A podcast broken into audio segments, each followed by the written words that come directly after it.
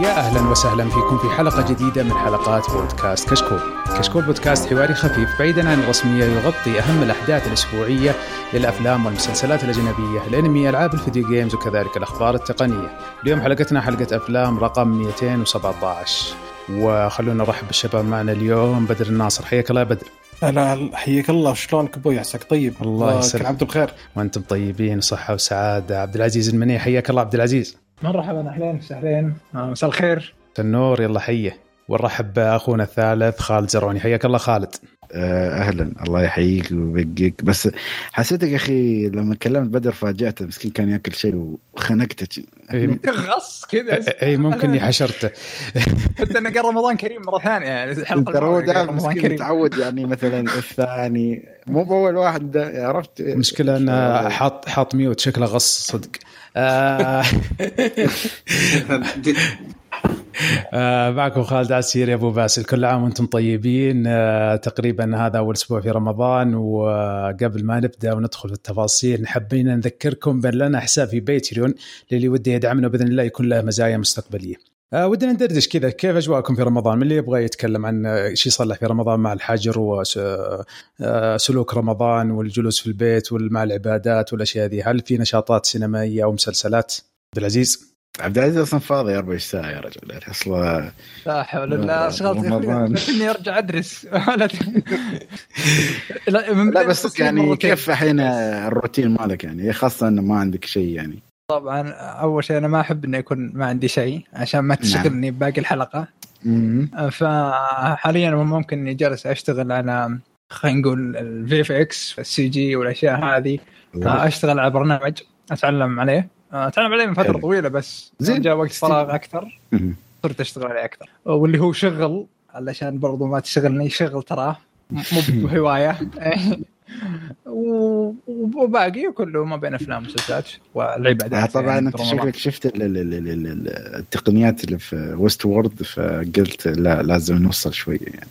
شوية 5% هذه التقنيات بوستورد أتوقع لو بعد 20 سنة ممكن بس كيف معك المسلسل الحين يعني؟ بدون ما تحرق يعني مسلسل ممتاز أحسن جزء عندي أحسن جزء الثالث الثالث. إي والله. يعني أنا سامع أنا شفت الأول. وكان عاجبني بس آه ما حصلت وقت أشوف الثاني أو شيء ما ما يالي حماس إني أشوفه. بس كل حد كل اللي أعرفهم ما في حد قال لي الثاني أفضل من الأول. أو حتى بعضهم يعتبرونه سقطة. فأنت تقول الثالث أفضل واحد يعني حتى أفضل من الأول؟ أنا أنا عن نفسي أساسا حتى الثاني ممكن أعتبره ترى أفضل من الأول. زين.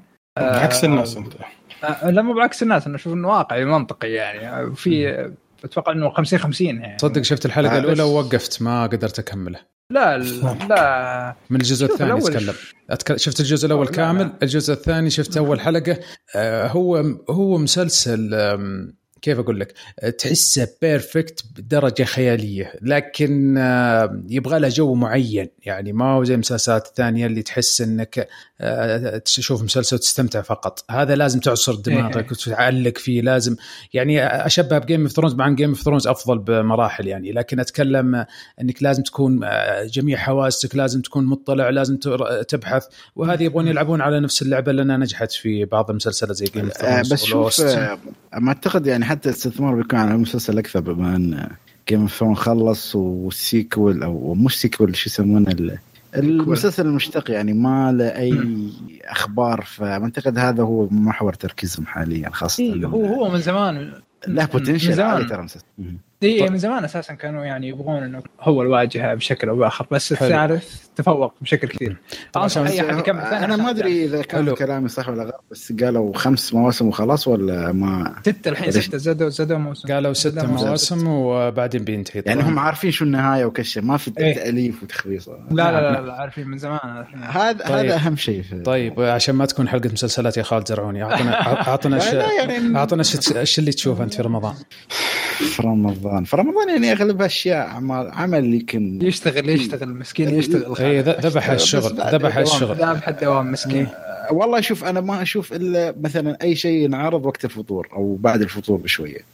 بعدها ما أشوف شيء. بعدها يعني يا أشوف لي مسلسل ولا شيء. يعني آه ممكن شفت لي عمل. عمل إماراتي يعني بس ما ما أعتقد لها يعني ليه شعبية كرتون ما أعتقد ممكن تعرفونه يعني اللي هو animation آه بعدين خلاص يصير أشوف لي أي فيلم مسلسل شيء يعني طبعا بعد مثلا على الساعة 10 ف آخر شيء أشوفه حاليا اللي هو ال documentary مال الفريق اللي هو Chicago Bulls The Last Dance يعني هذا من الأشياء أي واحد عاشق لل NBA بشكل عام واللي يحب ال Chicago Bulls الفريق اللي طبعا توفى الله الحين مختفي ما عارفينهم فهاي فترة طبعا مايكل جوردن و...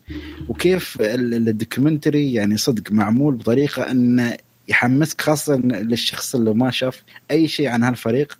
بيقابلك بطريقة انه تخيل لدرجة أنه مسوي two timelines واحد لماضي الشخصيات وواحد لآخر موسم تقدر تقول لأنهم كانوا معروفين إن فريق من الفرق الأسطورية وكان آخر موسم لهم تقريبا قبل ما يتفككون كلهم. حلو حلو. فيراويك قصتين في هالزمنين وإيش غير المسلسل هذا؟ تتابع شيء أفلام شيء؟ آه أفلام يعني يعني تشطح شيء شوي يمين يسار مثلا. طبعا في فيلم ممكن نتكلم عنه حلقة جاية ما بحرق شو هو بس آه عندك حلو. عندك مثلا أشوف. أيوه لا أقصد يعني مثلا تتابع مسلسلات أو شيء زي كذا لا تبحر أعطني اسم بس. اسم شوف والله والله ما تابع يعني ممكن الحين أرجع لأوزارك حاليا يعني بما إني وقفت على السيزون الأول. يعني تعرف الحين أحاول تعرف خاصة شفنا أمس لقاء محمد دوسري الله يمسيه بالخير مع براء.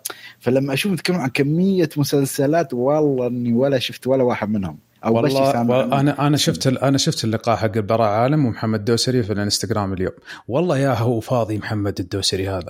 يعني ما شاء الله. ما شاء الله تبارك الله.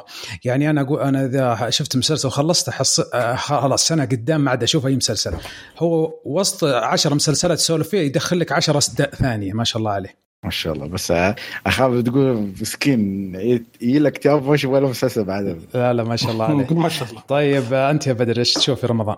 والله أنا جالس شغال على شوية من قائمة المسلسلات اللي من زمان ما اللي كان في كلام كثير عليها ولا شفتها. فاول شيء تفرج كوميونتي آه و The Office لأن هذول اللي أكثر اثنين ما شفتهم كنت بجلس اتفرج عليهم. بس لا للمعلومية طبعا Community هي المسلسل اللي اشتغل اشتغلوا عليه الأخين الاخوين شو يسمونهم؟ كيف نسيت اساميهم؟ اللي هم مخرجين Avengers Endgame أخوين روسو. أخوين روسو. أيوه. هم اشتغلوا على مسلسل Community وحتى لو تلاحظ أغلبية ال cast من Community طلعوا ك cameo في سلسلة MC بشكل عام. أو اغلبيه أغلبية ال cameo كان في أي سلسلة علاقة ب Avengers طبعا هم الماسكين الحين ال MCU حاليا. حتى غيروا الاسم خلوه. أو إنه عشان تعرف اللي كان قبل Marvel Cinematic Universe طبعا الحين MCU الحين صار؟ الحين هو طبعا لأنه استوى في مسلسلات فسموه Marvel Continuous Universe شيء شيء عرفت؟ ما يبون يغيرون ال term. حلو. الشطحه وايش زيادة يا بدر؟ وال documentary زي ما شاف. شفت حق السلة؟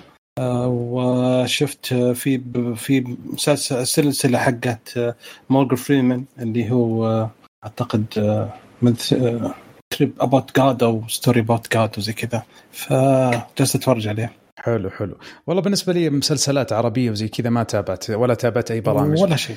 في برن في في سكتش أو شفت حلقة بسيطة زي كذا في فيلم بي سي الساعة. الظاهر اسمه يورين شكله يورين جاي من كريم بس اللهم عشان هم شركة إنتاج يوتيوب إيه؟ فحطوا يوريم يوريم يعني يعني صراحة فيه لمسة إبداعية جميلة جدا. يعني حسيت هو اللي شدني. أما بقية الأشياء صراحة ما أتابع شيء عربي صراحة الفترة هذه. نسمعك. الله يعين. طيب. طيب نبدأ الحين في تفاصيل الحلقات. نبدأ بالأخبار وبعدين نتكلم عن أفلامنا لهذا اليوم وبعدين تعليقات المستمعين. just فقط المصداقيه الحلقتين الماضيه تكلمنا عن تطبيق OSN وتكلمنا عن بعض المعلومات عنه وبعض تجارب المستمعين أو المستخدمين له وتكلمنا عن مسلسل Sopranos انه ما هو موجود في آه، المكتبة حقت OSN الظاهر إن الأسبوع هذا انهم بدأوا يغذون المكتبة حقت OSN وشفت فيها أشياء كثير رجعت من ضمنها مسلسل Sopranos. فالحين Sopranos قلنا الفترة الماضية إنه مو موجود في ال OSN الحين متواجد. فهذه صراحة أشياء جيدة معناتها إنهم يحدثون في ال application و آه، شو اسمه وان في مكاتب تنزل من وقت للثاني. أنا بالنسبة لي شغال على Sopranos. الحين وصل وصلت الموسم الخامس. أنت واي موسم يا عبد العزيز؟ خلصت الثالث أنا. هذا وش السباق هذا؟ شوي حد وقف معي شوي يعني. صراحة أنت بادي بعدي ما شاء الله عليك وخلصت المهم بالنسبة للاوسن آه سمعت إنه عندهم بيجي تحديث كبير على جون أو جولاي. آه وذا التحديث يعني بيغير من واجهه التطبيق بيضيف مزايا كثيرة آه أيضا جودات مختلفة أفضل. آه طبعا هذا مش خبر أكيد ولا لكنه خلينا نقول تسريب. فأتمنى صراحة بأنه يجي تحديث جد يعني يعيد هيكلة التطبيق بشكل كامل. والله شوف آه المفروض إنهم ما يدخلون السوق اللي هم جاهزين، يبدو لي إنهم أخذوا الحقوق بطريقة يا إنهم كانوا متفاجئين أو إنهم آه يعني زي ما تقول ما كانوا جاهزين، لأن يبغى لهم في أشياء بعض الأشياء مشاكل التكنيكال، لكن إضافة المكتبة إعادة بعض المسلسلات زي كذا أشياء جميلة جدا. إن شاء الله انهم ينافسون، هذه ترى ممتازة للكاستمرز. صح إنهم بس كذا. صح إنهم بيسحبون فلوس منا زيادة لكن الله يعين لا مو بس كذا ترى كان في فترة في مشاكل مع نفس Discovery Channel هي قناة أساسية كانت. وقفت فترة وقالوا جالسين نحاول نحل المشكلة وقعدوا فترة لين ما حلوها. Discovery لأنها صارت جزء من Disney Plus فكانت هذه المشكلة فاحتاجوا مشكلة فترة لين ما حلوها. أها. هم شكلهم يعني زي ما قلت كان عندهم هو شوف مستعجلين مرة. مشكلة OSN واللي أنا متخ... متخوف منها جدا إنها جامعة أكثر من مكتبة. يعني زي زي HBO زي Disney Plus زي National Geographic. بعض ال... يعني مثلا دخلت أنا على شاهد حق ال MBC. فتشوف فيه أشياء حصريات مفروض إنها في OSN أو في Disney Plus. ما هي موجودة عندهم موجودة في شاهد. فأنا خايف من حكاية الحقوق هذه إنها بتأثر عليه مستقبلا وعلى جودته كتطبيق. فالله يعين. طيب. أنا أعرف في شيء نسيته قلت OSN ذكرتني فيه. آه شفت مسلسل Delorian The Mandalorian sorry من دنمارك حلو. صراحة تفاجأت فيه. مرة رهيب. مرة رهيب. عن نفسي. baby baby هذا برا رائع صراحة. لا صراحة رهيب جدا. والأحلى إنه أكتوبر راح ينزل الجزء الثاني والسنة الجاية راح ينزل الجزء الثالث. يا سلام. والله حلو أشوف المكتبات هذه بشكل عام لما تكون عندك جاهزة. يعني في فيلمنا اليوم اللي راح نتكلم عليه Extraction اليوم اللي تو نزل في Netflix أه تحس إن الناس والفوا على حكاية إن لما ينزل release أول شيء وينزل لك على طول تحس إن الناس بدأوا يتقبلونها في إنها تنزل لهم على ال applications وال streaming services فاذا نضجت وصارت يعني أنا أتكلم عن Netflix كاشياء تقنية ممتازين جدا. فإذا صارت ال applications الثانية أو streaming services زي OSN شاهد HBO إذا جت بعدين أو أمازون عندنا في منطقة الشرق الأوسط صراحة إنها ممتازة. يعني حتى لو دفعت فيها مبالغ المبالغ تعطيك جودة ممتازة وصراحة أنا مستمتع فيها جدا. يعني حتى صرت ألاحظ إن خاصة Netflix انه أنتشر عند العالم بشكل كبير. يعني تفاجأت عند واحد من عمي قبل يومين يرسل لنا يقول بالله يا شباب شوفوا لي الفيلم هذا موجود في Netflix قلت ليش عندك Netflix؟ قال لي اشتركت مع إنه بعيد كل البعد عن الأفلام. فهذه حاجة ممتازة تخلي إن فيه أشياء أو مكتبه جديدة Netflix يعني. أه لا هو يعني هو كبير في السن وما له خلفية فيسألنا يعني هل الفيلم هذا كويس ما هو كويس هل هو موجود؟ يعني زي كذا. فإن شاء الله أخبار جيدة بس نبغاهم يعني يخلون Netflix benchmark يعني Netflix صراحة بغض النظر عن المكتبه اللي عندهم. أنا أتكلم كأشياء تقنية. يعني حكاية إنك لما تجي تشوف مسلسل وتصلح skip intro يعطيك المسلسلات الم... يعني مثلا لما تشوف Breaking Bad لما تنتهي من آخر season يطلع لك فيلم El Camino على طول. لما تشوف فيلم Hangover الجزء الأول يطلع لك الجزء الثاني على طول. أشياء هذه ترى جميلة جدا. الواحد إذا تعود عليها ما يحس فيها لكن لو تروح على تطبيق ثاني ما هي موجودة فيه تحس إن Netflix ممتازين مرة. طب أقول لك أنا عندي وجهة نظر مختلفة جدا. تفضل. تجربة Netflix عندي سيئة جدا جدا جدا. أنت تشوفها على اي منصة تشوفها على اي منصة؟ تشوفها على Apple على أكيد Apple أكيد TV يصير في سيء. أكيد أنا والله ش... سيء. أنا والله أشوفها على ابل لأن كويس. حركاتهم الوسخة ذي غير طبيعي صراحة. حركة ابل الوسخه وش حركة أبل وسخه مو بحركة أبل حركة نتفلكس هي اللي جالسة تحارب هي اللي تتفلسف. سبحان الله. على تي... كل التطبيق على كل مكان كويس إلا أبل تي في. طيب ليش؟ دور المشكلة لا سؤال معلش دقيقة معلش خل زي تط... زي برا... تطبيقات جوجل كيف إنها ممتازة جدا في أندرويد وأي كلام في لا لحظة لحظة لحظة أوكي؟ لا لا لا تلخبط. لا لحظة لحظة. الحين أنت نعم. ما قلت لنا إيش مشكلة التطبيق نتفلكس؟ إيش اللي مشكلة معك؟ بطيء جدا. التعليق غير طبيعي. أوكي. م? أختار الفيلم واوقف أستنى لمدة دقيقة عشان يطلع لي الصورة أو المعلومات. لما أحط الصورة على المعلومات وأضغط عشان أدخل الفيلم بعض المرات يدخل على الفيلم اللي قبله لأن لسه ما انتقلت الصورة انتقلت بس المعلومات لسه. فالصورة مثلا على فيلم جون ويك والمعلومات اللي موجودة على فيلم انسبشن فلما أدخل أدخل على انسبشن ما أدخل على جون ويك. طيب لحظة الابل تي في مسحت التطبيق اي اي, أي اصدار ونزلته مرة ثانية وما نفع ومسحته مرة ثانية ونزلته مرة ثالثة وأخيرا صار شكله الج... نزل تطبيق جديد شكله زي التطبيقات الثانية اللي صار في بحث للأفلام صار في بحث م. للمسلسلات ترى إلى بس فترة بسيطة ما كان في هذا. طيب لحظة. كان قديم. ابل تي في اللي عندك أي اصدار؟ أه... شو اسمه؟ أه...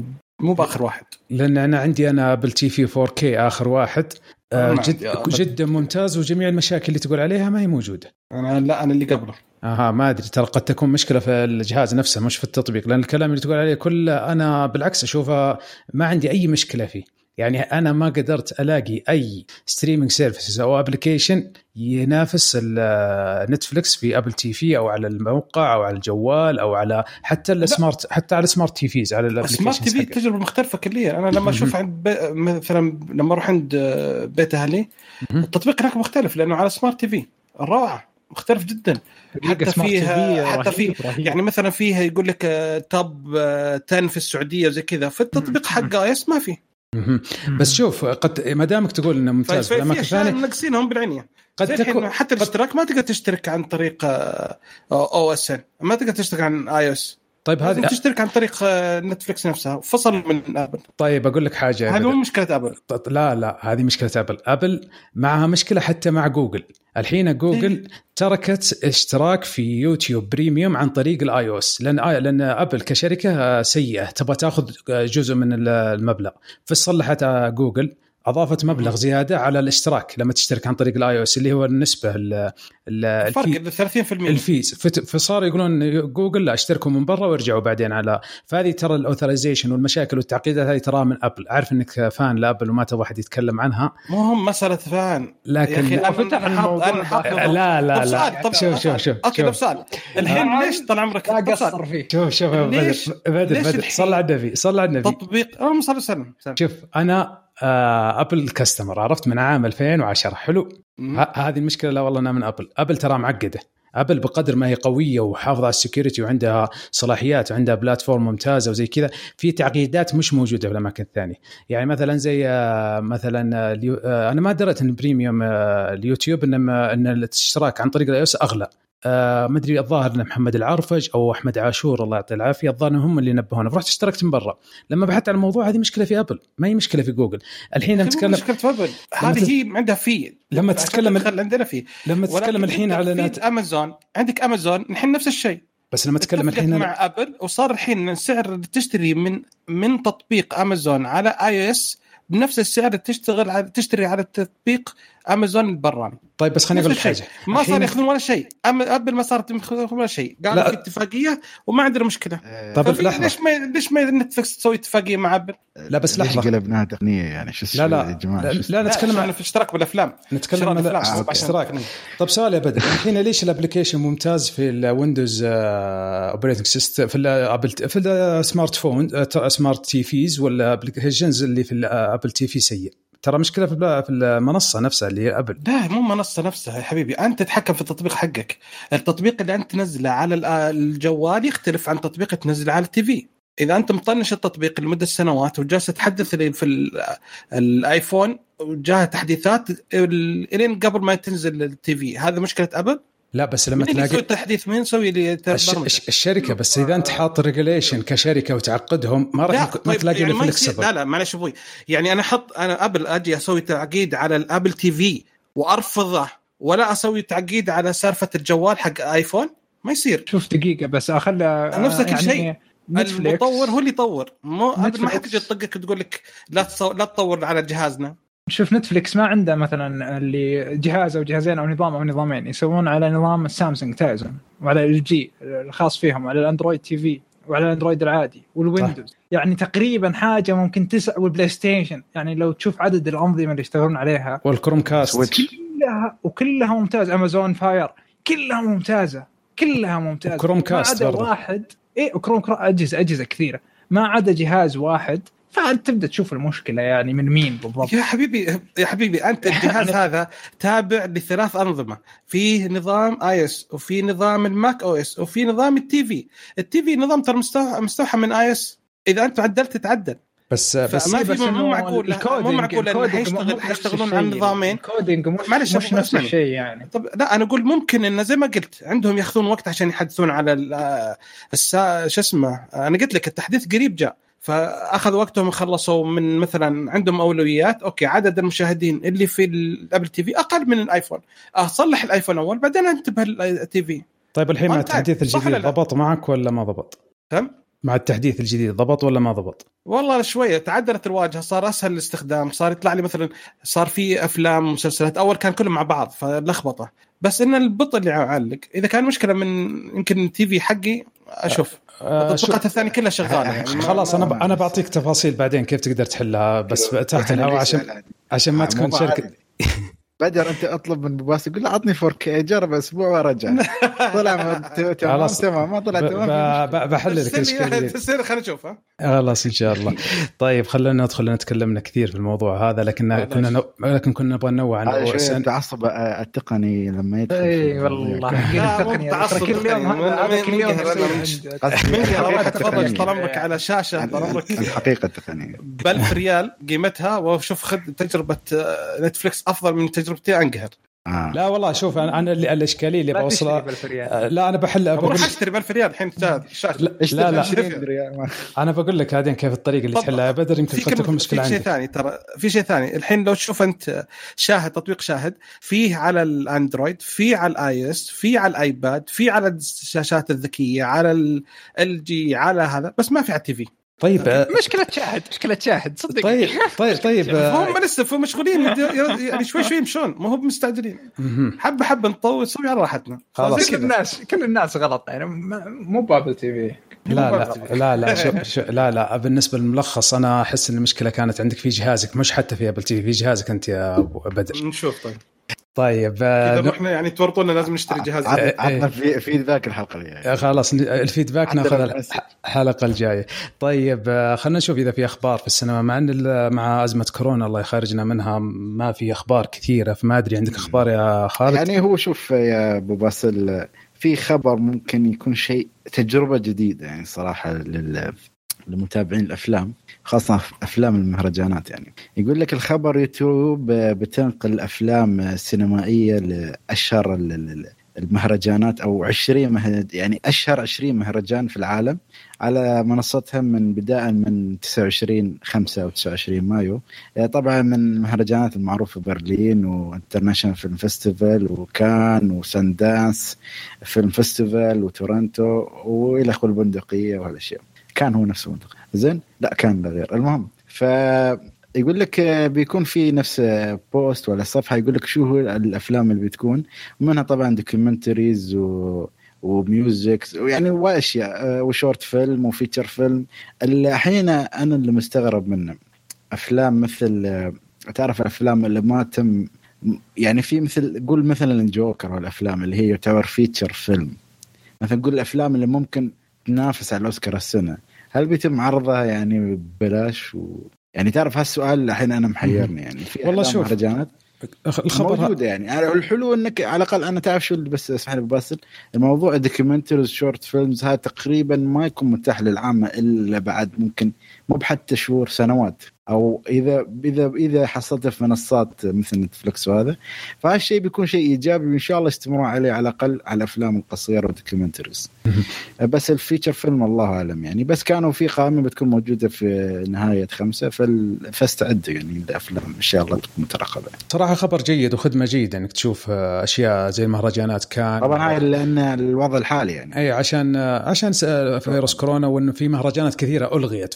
فقالوا ما راح نلغيها راح نعرض المشاهد أو الأفلام اللي بتكون للمهرجانات. بس ما أتوقع إنها راح تعرض الأفلام التجارية راح تعرض الأفلام الفنية. زي مثلا مكتوب شوف ويل يعني خليني أقول لك خبر.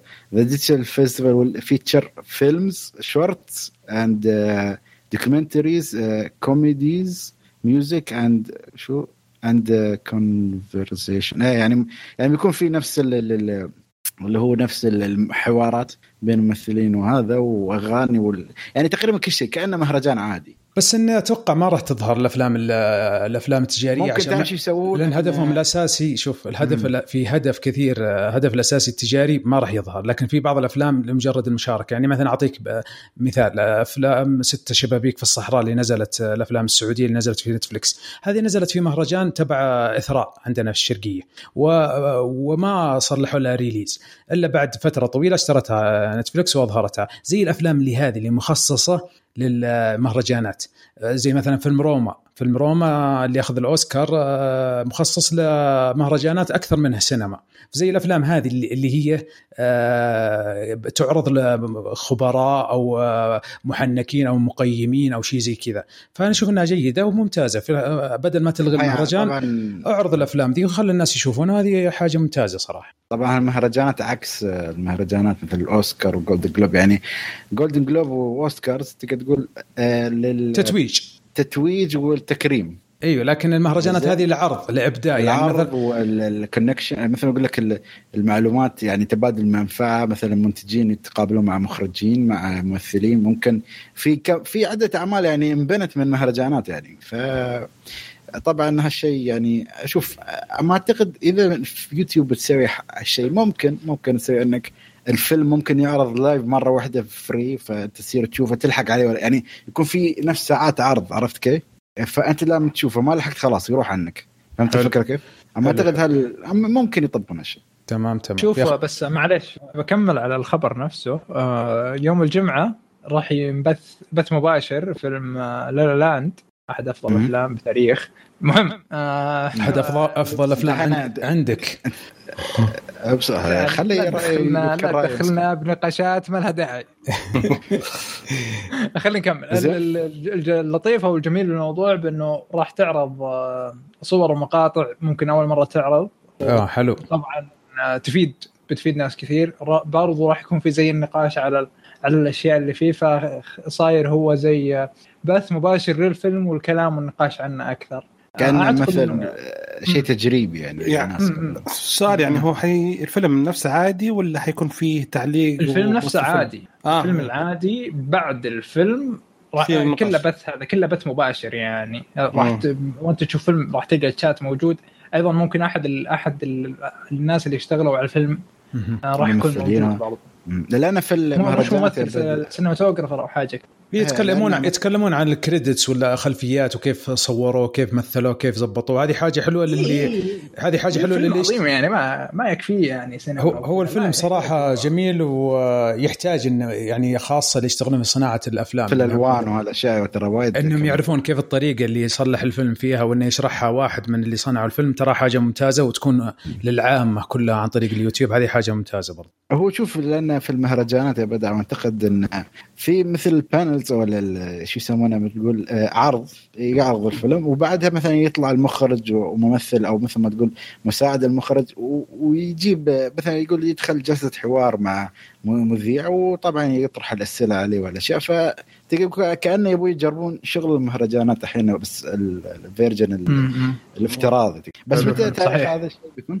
بكرة الجمعة أعتقد إنه اليوم وشو؟ اليوم الخميس. آه يعني راحت عليهم اللي بيسمعون الحلقة. إيه اللي بيسمعون الحلقة راحت عليهم خلاص. يلا الله.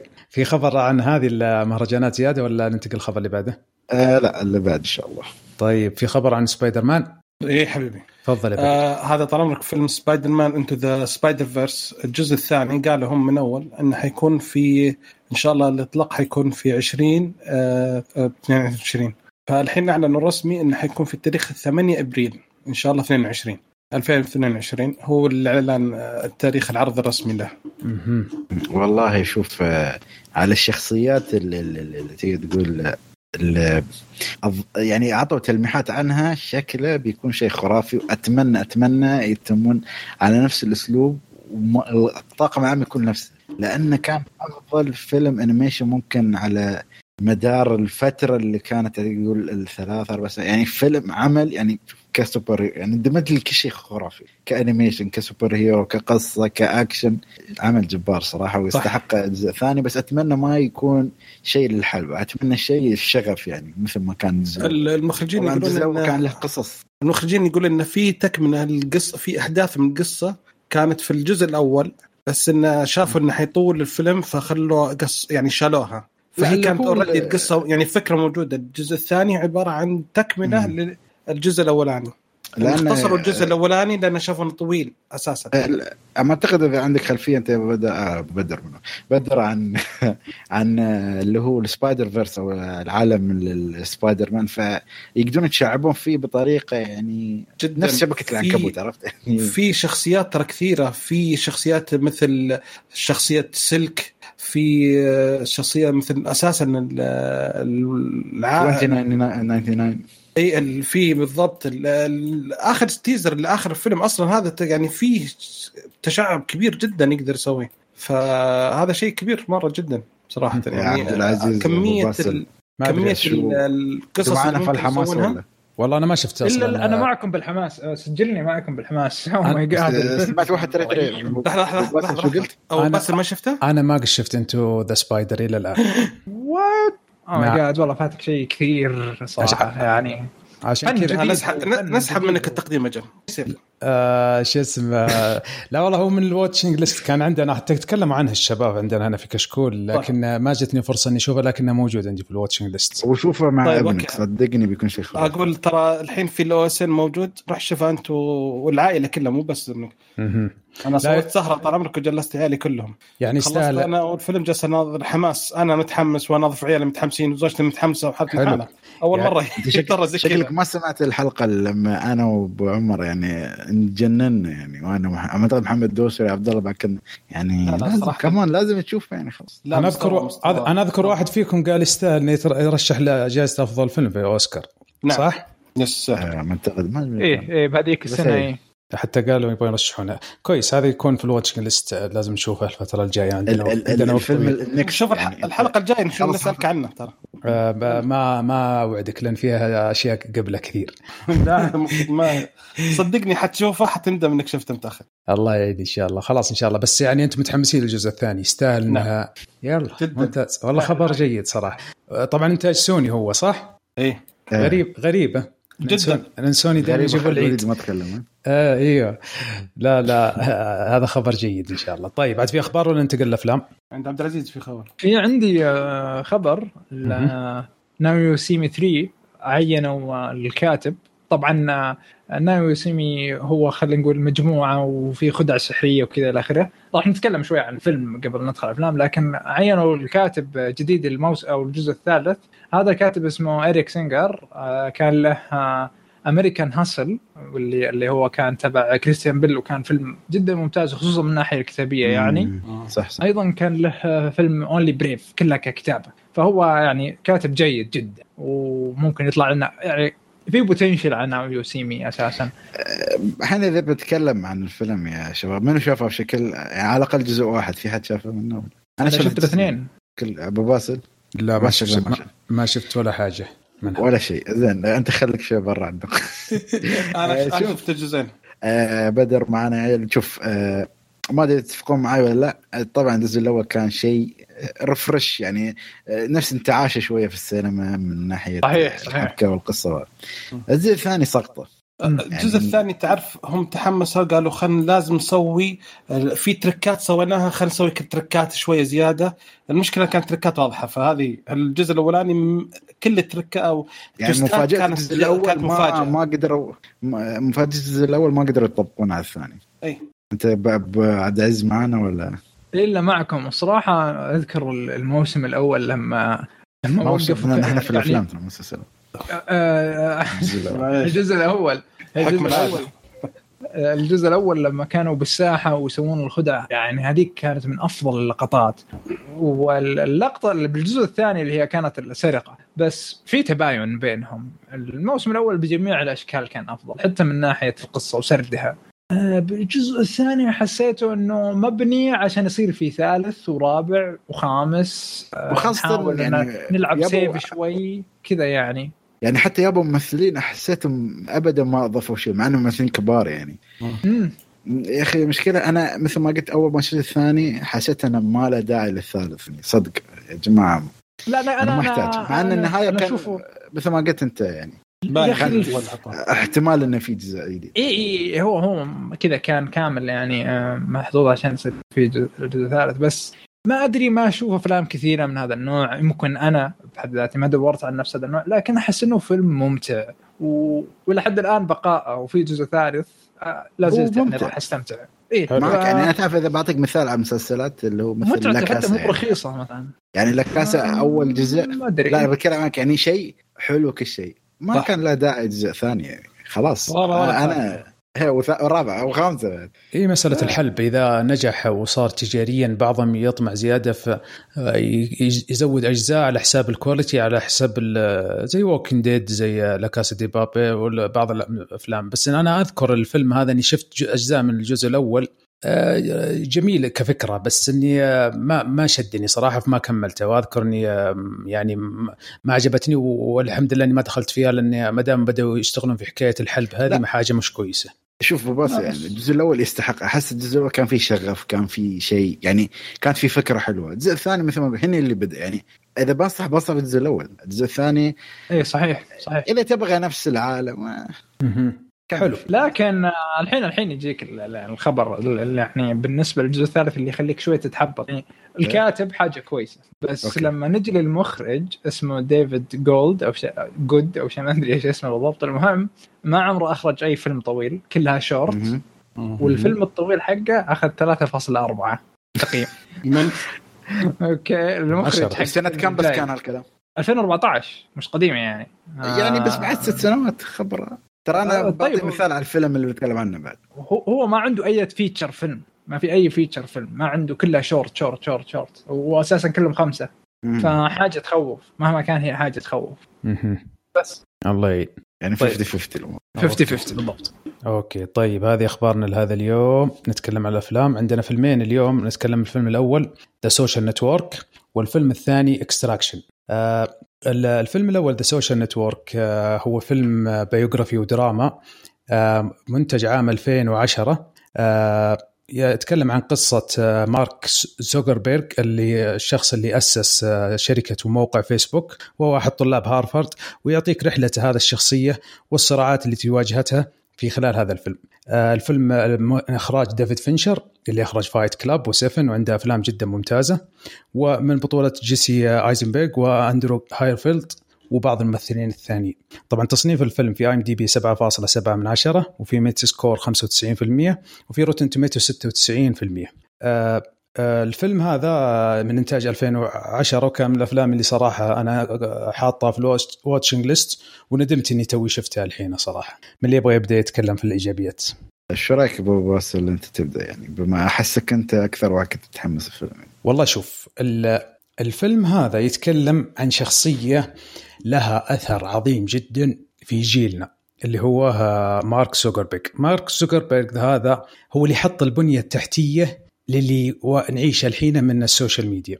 طبعا كان في مواقع قبله كان في منصات قبله كان في أشياء قبله كانت في مشاريع قبله. لكن هذا الشخص فعليا هو اللي خلى ال social network عالم متكامل ويربط العالم كله ويكونون الناس مهووسين آه، بداية من عام تقريبا آه، من 2005 إلى الآن تقريبا. آه، مارك زوكربيرج هذا لما تيجي تتكلم عن فيلم عن هذا الشخصية آه، جدا ممتاز. يعني الناس كثير لما يشوفون The Social Network ما يدرون إنها قصة عن هذا الشخص. أنا أعرف الفيلم هذا من أول ما أصدر إنه عن هذا الشخصية وحاطه في بالي لكن ما جت فرصة إني أشوفه. وصراحة إني ندمت إني ما شفته. آه، الفيلم هذا من إخراج ديفيد فينشر. ديفيد فينشر مخرج يجيب لك يعرف كيف يشدك يعرف كيف مخرج جبار. فعنده قصة ممتازة لشخصية عظيمة. سلمتها المخرج ممتاز وممثلين ممتازين صراحة. زي ممثل هذا جيسي آيزنبرغ ممثل جدا ممتاز وأدى أداء آه، أسطوري في هذا الفيلم كشخصية مارك زوكربيرج لأني أنا أشوف مارك زوكربيرج في آه، مؤتمرات أعرف قصته أعرف خلفية بعض القصص. لما جيت شفت هذا الفيلم كإيجابيات ما يتكلم لك عن أشياء تقنية مع إن في أشياء تقنية وأشياء حقه الجيكس بشكل ثقيل يعني اللي يحبون الأشياء التقنية أو اللي تخصصهم حاسب الي أو يحبون الأشياء ذي آه، فيها أشياء ثقيلة جدا وممكن تضايق الناس لكن أنا كنت جدا مستمتع فيها. لكن المخرج والقصة الفيلم جاب لك إيش بيصير مستقبلا؟ يعني عشان تريح دماغك أعطيك تفاصيل الحين أعطيك المسيرة كاملة أعطيك الحياة والتفاصيل اللي صارت. فالفيلم صراحة عجبني من هذا الناحية. اداء التمثيلي كان مره ممتاز. التنقل في الفيلم الزمني وتسلسل الأحداث والصراعات اللي موجودة كانت فيها إبداع إخراجي من ديفيد فينشر جدا جدا ممتاز. أنا تابع أحب أفلام الوثائقيه وأحب الأفلام اللي تتكلم عن شخصيات عبقرية زي مارك زوكربيرج آه، لأنها تأثير قوي جدا. ولامسنا هذا من في شخصيات دائما تشوف أفلام وثائقية لها بس ما عشتها ولا شفتها. تشوفها مثلا بأفلام قديمة وشي زي كذا. لكن لا هذا الشخص بيننا وشفناه وشفنا أثره. يعني مثلا تقدر تتكلم عن ستيف جوبز نفس الطريقة أو صاحب مايكروسوفت اللي هو بيل جيتس. هذه يعتبر زي الشخصيات هذه. لأن الحين اللي نشوفه من واتساب من إنستغرام من سناب شات من هي أساسها فيسبوك. لأن فيسبوك نجح تجاريا وانتشر في العالم بشكل قوي جدا مع انتشار الإنترنت. فهذا الفيلم يتكلم عن هذه الشخصية. فالفيلم صراحة هذا استمتعت فيه آه، جدا في الأداء التمثيلي مرة ممتاز القصة ممتازة الإخراج ممتاز جودة الفيلم جودة الصراعات اللي فيه يعني حسيتني مشدود في الفيلم طول الفيلم مع إنه ثقيل فيلم ثقيل وفيه تفاصيل ثقيلة إلى درجة إني بعض الحين أوقف وأرجع. أبغى أعرف التفاصيل لأن في كمية يعني لازم تركيزك يكون مرة قوي جدا لأنه يتكلم عن اقتصاد يتكلم عن تقنية يتكلم عن علاقات اجتماعية يتكلم عن أشخاص يتكلم عن أشياء كثيرة. فالفيلم جدا جدا ثقيل وصراحة استمتعت إني شفته و فما أبغى أسترسل زيادة أبغاكم تنطلقون. فخلني اخليه بدري يتكلم كونه تقني. أعطني يا بدر رأيك في الفيلم. okay الفيلم صراحة يعني هو زي ما قلنا دراما وشوية كان فيه زي في لمحة من البيوغرافي البسيطة بس عن طريق الشخصيات يعني. كتمثيل كقصة آه، كان حلو الإخراج زي كذا. يعني الفيلم بدايته حتى على طول دخلت في الموضوع على طول ما أخذ وقت إنه يبني قصة وبسوي لك يعني على طول. آه، بحوارات السريعة بطريقة بتصرفات كل شيء. دخلك في يعني ما كانك توك بادئ بالفيلم. على طول كانك داخل لك زمان في الفيلم لأن كمية المعلومات اللي يوصلها لك يوصلها لك بطريقة سهلة بس لما تقعد شوي الناظر تلقى مشهد ترى مليان معلومات كمية المعلومات اللي وصلت لك أنت كمشاهد ترى رائعة صراحة. يعني حركة حلوة من المخرج إنه يقدر يوصل لك المعلومات بعدة طرق. مو هو بطريقة واحدة مو هو عن طريق شرح ولا عن طريق ممكن سؤال يمكن كلام واحد ممكن شيء زي كذا. فتجيك المعلومه توصلك المعلومة من عدة مصادر من فيلم ما تزهق ما هو بأسلوب واحد ولا شيء فهذا أو أفضل حركة يعني سواها أشوفها يعني حركة ذكية بالنسبة لي عجبتني جدا من الفيلم. حلو حلو. في إضافة ولا ننتقل للشباب؟ ننتقل للشباب طيب عبد العزيز عطنا رأيك في الفيلم. امم صراحة يعني الشخصيه بحد ذاتها مهمة جدا. آه وانت يعني شرحت ذا الكلام. بس آه قبل قبل أشوف فيلم كنت أنا شايفه من زمان آه ورجعت أشوفه مرة ثانية. آه أعتقد إنه صرت أكثر نضوج أقدر أفهم إيش اللي صاير إيش اللي ما صار. ف يعني مارك نفسه ما أدري صراحة إيش إيش إيش آه، توجهه بالنسبة للفيلم ذا. لكن هو شخصية شوية مش كثيرة عنه معلومات آه برضو إنه إلى أي درجة مشابهة لهذه الشخصية. آه تقمص جيسي. تدري إيش قال؟ إيش قال؟ قال آه، مع إنه في شوية مع إنه في شوية اختلاطات يعني مخالفات عن حقيقة بس جابوا لبسي صح لبسي صح بس بس طريقة لبسي جابوها صح وترى صدق يعني هو هو شوف عارف لما تسوي لما تسوي حاجة بعدين تعتقد إنه كل الناس يسوونها. مثلا هو بالنسبة لسرقة المعلومات أو خلينا نقول أخذ المعلومات للناس قد يكون إنه من كثر ما هو بجالس يأخذ والمعلومات اللي تجي من الناس يعتقد إنه دائما هو لازم الناس يأخذون منه معلومات. فلاحظنا قصة أيوه يعني يجيك الخوف هذا المتبادل. معروف هذا الشيء نفسيا يعني. ف معروفة قصته إنه لما اشترى أربعة بيوت حوالين جيران علشان سالفة التجسس أو التلصص أو ايا كان عنده. فهو عنده محاطه ببيته عشان أيوة لا يصير في تجسس. أيوه أيوه شراها كلها ترى يعني كلها ملك له يعني حاليا عشان أحد هذه الأسباب. فعشان كذا انه توقعت المصداقيه بهذا الفيلم قد لا تكون صحيحة لأنه مستحيل يمدهم هو بهذا المعلومات يعني. آه لذلك راح تكون هي من وجهة نظر ناس ثانيين. لكن الفيلم أعتقد يعني وجدته محايد جدا. آه لما انتهيت ما أعتقد إنه هو شراني ما أعتقد إنه هو جد الكلام إنه سرق أو ما سرق اعتقدت إنه يعني الحيادية بالطرح كانت ممتازة. حتى إنه لما خلصت الفيلم ما أعتقد إني سواء صرت مع الإخوة أو إني صرت مع الشخص الثاني أو صرت مع الشخص الثالث آه إنما كلنا أخذ حقه. آه لذلك الحيادية بالطرح كانت ممتازة. عندنا بعد اسلم آه بالنسبة للحيادية بضيف معلش ولا قاطعتك اللي يعجبني إنه جاب لنا أشخاص ما هم شرانيين ولا هم خيرين. جاب لنا الأشخاص الطبيعيين سواء جانبها السلبي أو جانبها الإيجابي. تحس إنها فيها رياليتي حقيقية أكثر منها إنه يوجه اتهامات. فأنا أتفق معك في هذه. لكن في شخصية كتبت واضح إنها مأخوذة من الكلام مأخوذ من شخصية ثانية اللي هو شون. شون انكتب بطريقة يعني آه خلينا نقول جالسة تسيء له بأكبر شكل ممكن وتقدر إنه الشهادة هذه مأخوذة من وين؟ يعني من أي شخص؟ لأنه شون أضاف بشكل كبير ترى للشركة. مع جداً. ذلك الإضافة هذه الإضافة هذه تحس إنه ما أخذ حقها. زين؟ وبالعكس آه بآخر الفيلم زي اللي عاقب جالس يعاقب شون. ويعني تقدر تستشف إنه أي شخصية طاحت القصة حقت شون. آه فهذه بس الشخصية اللي ما حسيت إنها مطروحة بالشكل نفس جودة باقي الشخصية. آه, آه، بالنسبة أيضا عندنا الموسيقى. الفيلم يعني حسيت إنه ما يتطلب منك موسيقى مع ذلك أضاف الصراحة. كان دائما يضيف موسيقى ممتازة وتخدم المكان والقصة. في حاجة آه كانت مزعجة نوعا ما. عفوا هي مزعجة للمخرج بس كيف هو حلها لنا؟ إنه في كان محاكمتين ترى. حلو. أو جلستين استماع. القضيتين مختلفة. ونفس الشخصيات. فالموضوع مربك بالنسبة حتى الحوار نفسه قد يتكرر يعني آه، آه، يتكرر. ممتاز. فكيف إن المخرج يقدر يفرق لي بين الحقيقة أو ال timeline هذا وبين جلسة الحوار هذه أو النقاش أو القضية وجلسه الحوار أو النقاش أو القضية الثانية؟ آه صار فيه اللي هو ال production design غير بلون الغرفة وال color وال color grading اللي هو غير لون الشاشة. فكنا لما نجي القضية ثانية تلاحظ إنه غالب عليها اللون الأصفر. فتعرف إنه آه هذه قضية شو اسمه الأخوين قضية الأخوين. الأخوان. لما تلاحظ بس من ال... من من شكل الغرفة واللون حق الغرفة تعرف إنه okay هذه قضية الأخوين. لما تجي القضية الثانية هذا كان اللون أبيض. أوكي خلاص أنا مرتاح هنا عارف إنه الحين إحنا جالسين نتكلم عن أي قضية. ما حسيت إني متلخبط أو ما حسيت إنه ليش هو يتكلم عن هذا؟ طيب مين هذا؟ ليش يبغى فلوس؟ لا. بس من خلال اللعب بالإضاءة آه والتلوين الشاشة وأيضا اللي هو تغيير المكان وملامح المكان. حلو حلو. لحظة لحظة لحظة. عبد العزيز بالنسبة لحكاية الألوان أنت شفت م. لقاء البراء عالم ومحمد دوسري حق أمس اللي في الإنستغرام؟ لا والله ما شفت للأسف. تدري محمد تدري محمد الدوسري إنه جاب طريق قال عندنا واحد اسمه عبد العزيز المنيع خبير في الألوان ودائما يتكلم عن الألوان بطريقة ممتازة في السينما. أوكي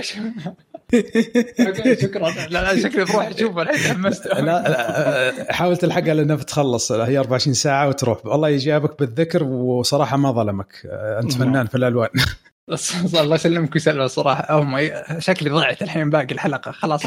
خلاص طيب بروح. أعرف ترى أتعامل مع اشياء كذا خلاص أنا بروح عند خالد زرعوني وبرجع لك. خالد زرعوني يعطيني الإيجابيات. شوف الفيلم مثل ما قال يعني الشباب مثل ما قالوا بشكل عام القصة والأشياء. بس أنا بتطرق على نقاط ثانية. في ممثلين اللي هم جاستن تمبرليك و... وأرمي هامر اللي أنا أعتقد أصلا هو شخصيتين يعني أو أخوين صدق. آه أرمي هامر مثل دور الأخوين يعني. آه أعطاني شوية اختلاف في الشخصية وكيف إن آه تعرف تمثيل دورين في نفس الوقت ترى شيء جدا صعب. يعني حتى توم هاردي لما سواه في Legend ترى بعد كان شيء صعب جدا حتى أعتقد في كم مقال قال. لأنك آه، تعرف إن تسوي ال shot نفسه مرتين تعيده بس ب بسطرين مختلفين أو حوارين مختلفين. عندك بعد اللي هو جاستن تمبرلك طبعا معروف باغاني بس أعطاني شخصية يقول الحقير. ضبطها والله. يعني هي ف... عقليه عقلية بس حقير إيه بس يعني هالاثنين اللي حسيتهم شوية وما تم تسليط الضوء عليهم. آه أنا إذا بتكلم عن الفيلم آه أول شيء عجبني اللي هو مثل ما قال عبد العزيز اللي هو الاختلاف الزمني أو الانتقال. أنا عندي مثلا بفيلم سندريلا مان. حتى عبد العزيز عنده نفس النقطة اللي تكلمنا عنها الحلقة الماضية انه آه، في لقطة تم انتقال زمني فيها بس ما كانت واضحة للدرجه كبيرة يعني ما واحد ما ركز فيها. فهالفيلم الانتقال آه، صح إنه ما كان شيء كبير طبعا هو ممكن بضعة سنوات بس أنت لما تشوف الشخصية تفهم وهم وين حاليا. ما يحتاج واحد يكتب لي مثلا تحت نيويورك سنة 1900 مثلا 96 ولا شيء من القبيل مثلا. فأنا لما أشوف مثلا عندك تقريبا الجامعة هذا ست معين وعندك ثلاثة أماكن أو مكانين أو ثلاثة هم اللي تم التركيز عليهم. المك... المكان اللي هم في الماضي كانوا فيه دائما اللي هو في بيت ولا شيء معين وقاعتين اللي فيهم المحامين. القاعة الأولى مثل ما قال لك شخصية إدوارد والقاعة الثانية اللي كان فيهم الأخوين مع صديقهم. الانتقالات بين هالثلاث مناطق تمت بكل سلاسة يعني حتى إنك خلاص تعرف مثلا تشوف هاللبس يعني حتى إن حتى حتى حطوا لكل شخصية تقريبا لبس معين فأنت تعرف خلاص لما تشوف هاللبس في هالمكان تفهم أنت في هالقضية لما تشوف هذا في هالمكان في هالقضية بدون حتى ما يحتاج حوار يعني. في البداية كان مش آه كيف أقول لك؟ ما كان آه ما رك ما تركز عليه ولكن بعدين خلاص يتم بعدين خلاص تفهم كل هاي هذا طبعا في أول خمس دقائق مرة. زين؟ آه عندك الشيء الثاني اللي هو آه الفيلم حسيته مش بس عن آه اللي هو زكربرج الفيلم عن الصداقة بشكل عام. يعني يعني شو هو شو هي الصداقة بالنسبة للشخص؟ يعني أو أو مثلا بالنسبة لزكربرج يعني يعني هو فيسبوك هي الشيء اللي يحرك الأحداث. بس هل الحسد والأشياء هي تعتبر شيء من الصداقة؟ هل الأسئلة اللي حسيتها اللي سألها الفيلم مش إن كيف أنشأ فيسبوك، okay احداثه كيف أنشأ فيسبوك الأشياء كانت مثيرة للاهتمام بشكل أو بآخر بس إن كيف تطورت العلاقة بين الشخصيات الرئيسية. عرفت هذا اللي احسه كان فيلم يأثر عليه وديفيد فينشر يعني حسيت إن حط لمسته في هالشيء. خاصة الفيلم ما في طبعا ما في twist وزكربرج يطلع إنه سوى يوتيوب وكل شيء يعني يعني ما في شيء. يعني إنك تقدر تلعب على نقاط قوة ديفيد فينشر. يعني من ناحية القصة. فحسيت إنه وصل لي الرسالة هاي الجميلة وصدقني مثل ما قال يعني أنا أشوف الموضوع تقدر تقول مثل ما قال عبد العزيز بعد حيادية بس بعد أنا كرهت زكربرج أكثر ما في يعني حسيت الشخص نفسه مثل ما قال مقدمة الفيلم شرح لك إنها شخص كيف انه وجهه لوح أو ما يعرف شو هي العلاقات الاجتماعية لدرجة إنه ممكن هو آه، كان سبب في ال social net أو ال social network شخص كان منعزل أصلا يعني. عرفت؟ فحسيت إن هذا ممكن أعطاك فهم لشخصية هو دائما هو دائما الشخصية الرئيسية مش البطل أقدر أقول هو دائما الشخصيات هذه اللي تصنع التاريخ وتكون عندهم جانب ما أقدر ما أدري إيش أقول أسميه نرجسية أو يعني مثلا لو تقرأ سيرة ستيف جوبز أو بيل جيتس أو مارك زوكربيرج تلاقيهم آه، ناس آه، عواطفهم خاصة زي ستيف جوبز أو زوكربيرج آه، شديدين وجلفين وناس serious مرة ويعني يفعلون أشياء غريبة جدا. يعني أنت ما تت... ممكن ما تتقبلها كشخص لكن الأشياء اللي الشخصيات هذه هي اللي أنتجت. يعني آه، أنا برضه شفت كم فيلم لستيف جوبز. ترى كان مرة آه، كشخصية كان جدا قوي وله قرارات سيئة جدا. يعني من الناحيه الاجتماعية يعني. الاجتماعيه أيوه زي لأن كنا ش... بالنسبة له ما عنده أهمية للجانب الاجتماعيه يعني ممكن... ولا مو... ما هي بالتقنية. إي نعم يعني ممكن يعني في بعضهم حتى ما يفهم وش أصلا يعني وش الأثر الاجتماعي لأي شيء يسويه. هذا اللي ترى هذا هي المال يعني شوف آه مثل ما أقول لك المال اللي يؤدي إلى شو يعني؟ يعني شو بتصير في, في الفلوس هذه؟ إذا ما بتصير فيها شيء عرفت؟ في النهاية كل واحد له هدف بس في ناس ما تعرف شو أهدافه إلا ما توصل لنقطة فراغ في حياته عرفت كيف؟ فما اعتقد هل الشخصيات هذه آه، حتى في أشياء يعني في الفيلم هي شرح لنا هالشيء. أو تلميحات. وحتى وحتى لما يجيب لك الباك ground وهذه أبغى أرجع لديفيد فينشر بعد شوية أتكلم عنه. آه، بعض الأحيان لمح له عبد العزيز إن بعض الأشخاص يصلح الشيء وترى ما هو داري إنه خطأ. آه، شخصيته كذا متربي كذا أو عقليته كذا إنه يشوف هذا الشيء. يعني في بعض الأشياء وأظهرها ديفيد فينشر في شخصية زوكربيرج لما يجيب ال flashbacks أو يعني تخيل في وسط المحاكمة كذا جاء فلاش باك بسيط كذا ورجع على المحاكمه وراك إيش صار في الحقيقة وإيش إيش رد آه، زوكربيرج وهذا ابداع مخرج. نرجع على ديفيد فينشر. ديفيد فينشر آه تقولون آه حكاية ال timeline وكيف جاب لك القصة وبعدين قام يشرحها لك وكيف أنت تعرف إن هذا في المستقبل هذا يتكلم عن الماضي. هذا ديفيد فينشر. يعني إذا قلت لك انه خرج فايت كلاب إحنا ما نبغى نتكلم عن فايت كلاب لأن تكلمنا عنه كثير. فديفيد فينشر يوصل لك الشيء بطريقة لما تنتهي من الفيلم وتقعد تراجعه تحس إن هذا ديفيد فينشر إنسان جبار صراحة كمخرج. يعني ترى في تفاصيل كثيرة موجودة في فايت كلب موجودة في هذا الفيلم ترى حتى. لعملية الانتقال عملية الربط خاصة الأخوان التوأم ممثل واحد. ما تحس إنهم إن واحد يمثل دورين. هذا إبداع مخرج إبداع مخرج. أه نتكلم عن القصة الحقيقية اللي اللي أنا أعرفها عن زوكربيرج أه وجابوها في الفيلم. أنا كنت خايف ليه يجيبوا لي سيرته من A to Z أنا مبسوط إنهم جابوا ال atmosphere أو إنهم جابوا كيف صنعوا الفيسبوك تقنيا للفيلم.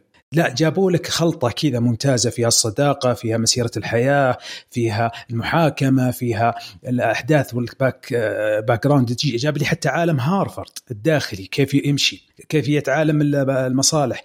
كانت في خلطة خلطة مرة ممتازة والفيلم كان جبار. معلش قاطعتك يا خالد كمل. آه، لا بس يعني هالنقاط اللي تقدر أقدر أذكرها بشكل عام يعني. آه، شوف آه، الفيلم نفسه يعني في 2010 طبعا يعني أوكي 2010 صح قبل 10 سنوات بس ما يعتبر قديم يعني وايد بس ولكن يستحق المشاهدة. بس على حسب أنت من اللي تشوف من اللي يشوف يعني. بعدين إذا في السلبيات ممكن أقدر أدخل تفاصيل أكثر. حلو. بس في حاجة أضيفها. آه معلش خالد. تفضل. واللي هي اكد اكد لك عليها بأنه موضوع اختيار فترة أو حقبة آه، معينة مهمة من دون ما أني أقدر أحتاج أني أشرح لك تاريخ شخصية مع... يعني هي طفولة زكربرج مش مهمة بالنسبة لنا بهذا الفيلم يعني. آه فتلقى أفلام كذا من يوم انولد ويعطيك السيرة ويعطيك العلاقات وما أدري إيش والفيلم يضيع. لكن هنا بكل ذكاء أعطانا بس هي نقطتين محورية ترى بالفيلم. جدا. صناعة الموقع والنقطة المحورية الثانية اللي هي المقاضات ممتاز؟ وجالس آه، أعطانا قصتهم بالتفصيل والعلاقات المهمة داخل داخل هذا القضيتين هذه وانتهينا. ما بنى علاقات ثانية زايدة قصص ثانية ما لها دخل أشياء لا.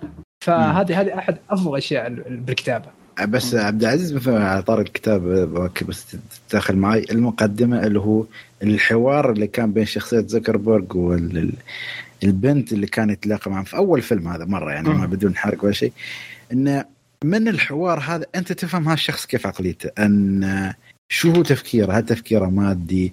آه، معاملته مع الشخصيات الأخرى؟ آه، طفولته ممكن تفهمها أنه هو كيف ينظر للمجتمع يعني هل المجتمع كله علاقات كونكشنز ولا شو, شو القصة يعني؟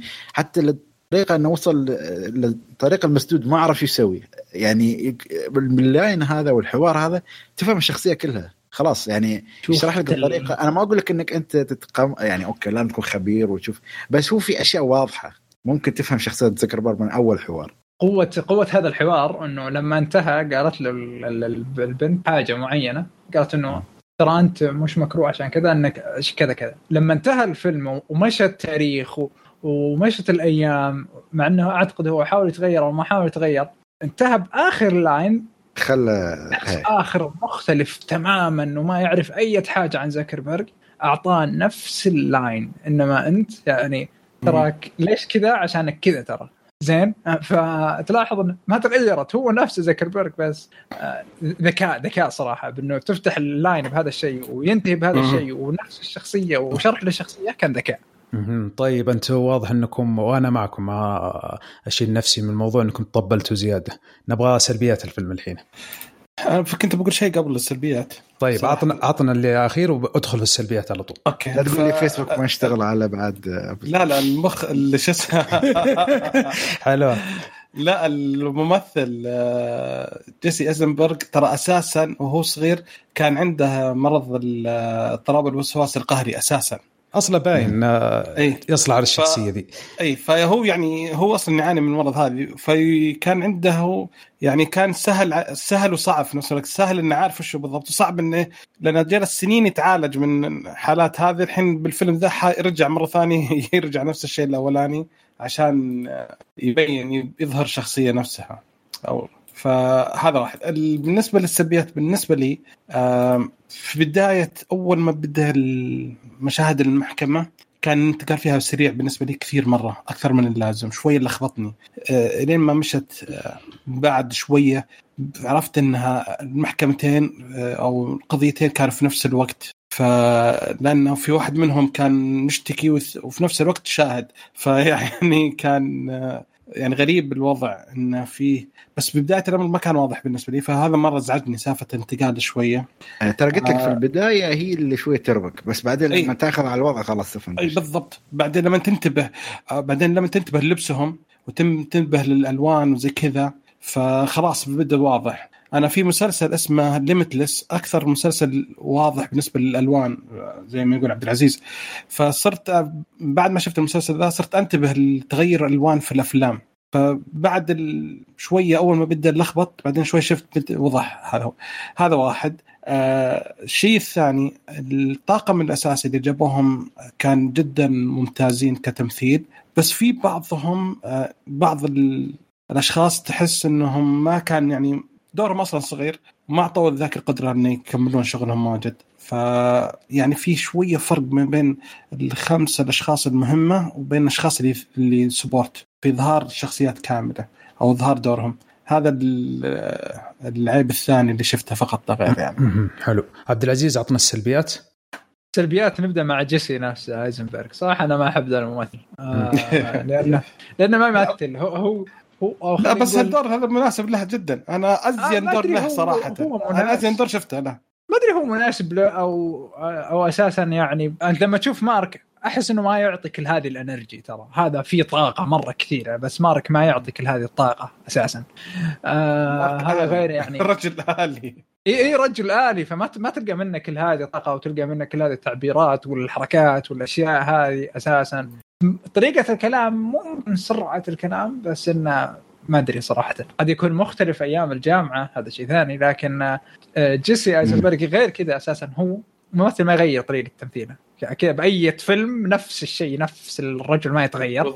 وهذا بحد ذاته سلبية على أي ممثل يعني. ترى ترى الحوار الأول اللي تكلمنا عنه في الإجابات ترى كان جدا سريع لدرجة إنك مرات ما تركز أصلا إيه؟ الموضوع عن شو يعني لهالدرجة. أنا شغلت ال subtitles عشان المقطع الاونلاين بس لحق طيب إيش رأيكم؟ يعني قراية أكثر من السمع صراحة. طيب إيش رأيكم من الفيلم هذا أني شغلته تقريبا قبل يمكن ثمان سنوات أول ما شفت أول مشهد وقفته قلت لا لا هذا الفيلم ثقيل سريع وما قدرت أركز في أول مشهد. خلني أخليه بعدين. فخليته ست سنوات من سبع سنوات توي أشوفه. آه أتفق معك صراحة أتفق معك. أنا باول مشهد اللي كذا قام جيسي يسرع بكلامه ويتحمس قلت آه نبي نرجع هذا الممثل كل مرة يسوي ذا الحركات ويبغى لنا نركز بعض الأحيان نوقف الفيلم علشان نقدر نستوعب إيش اللي صار.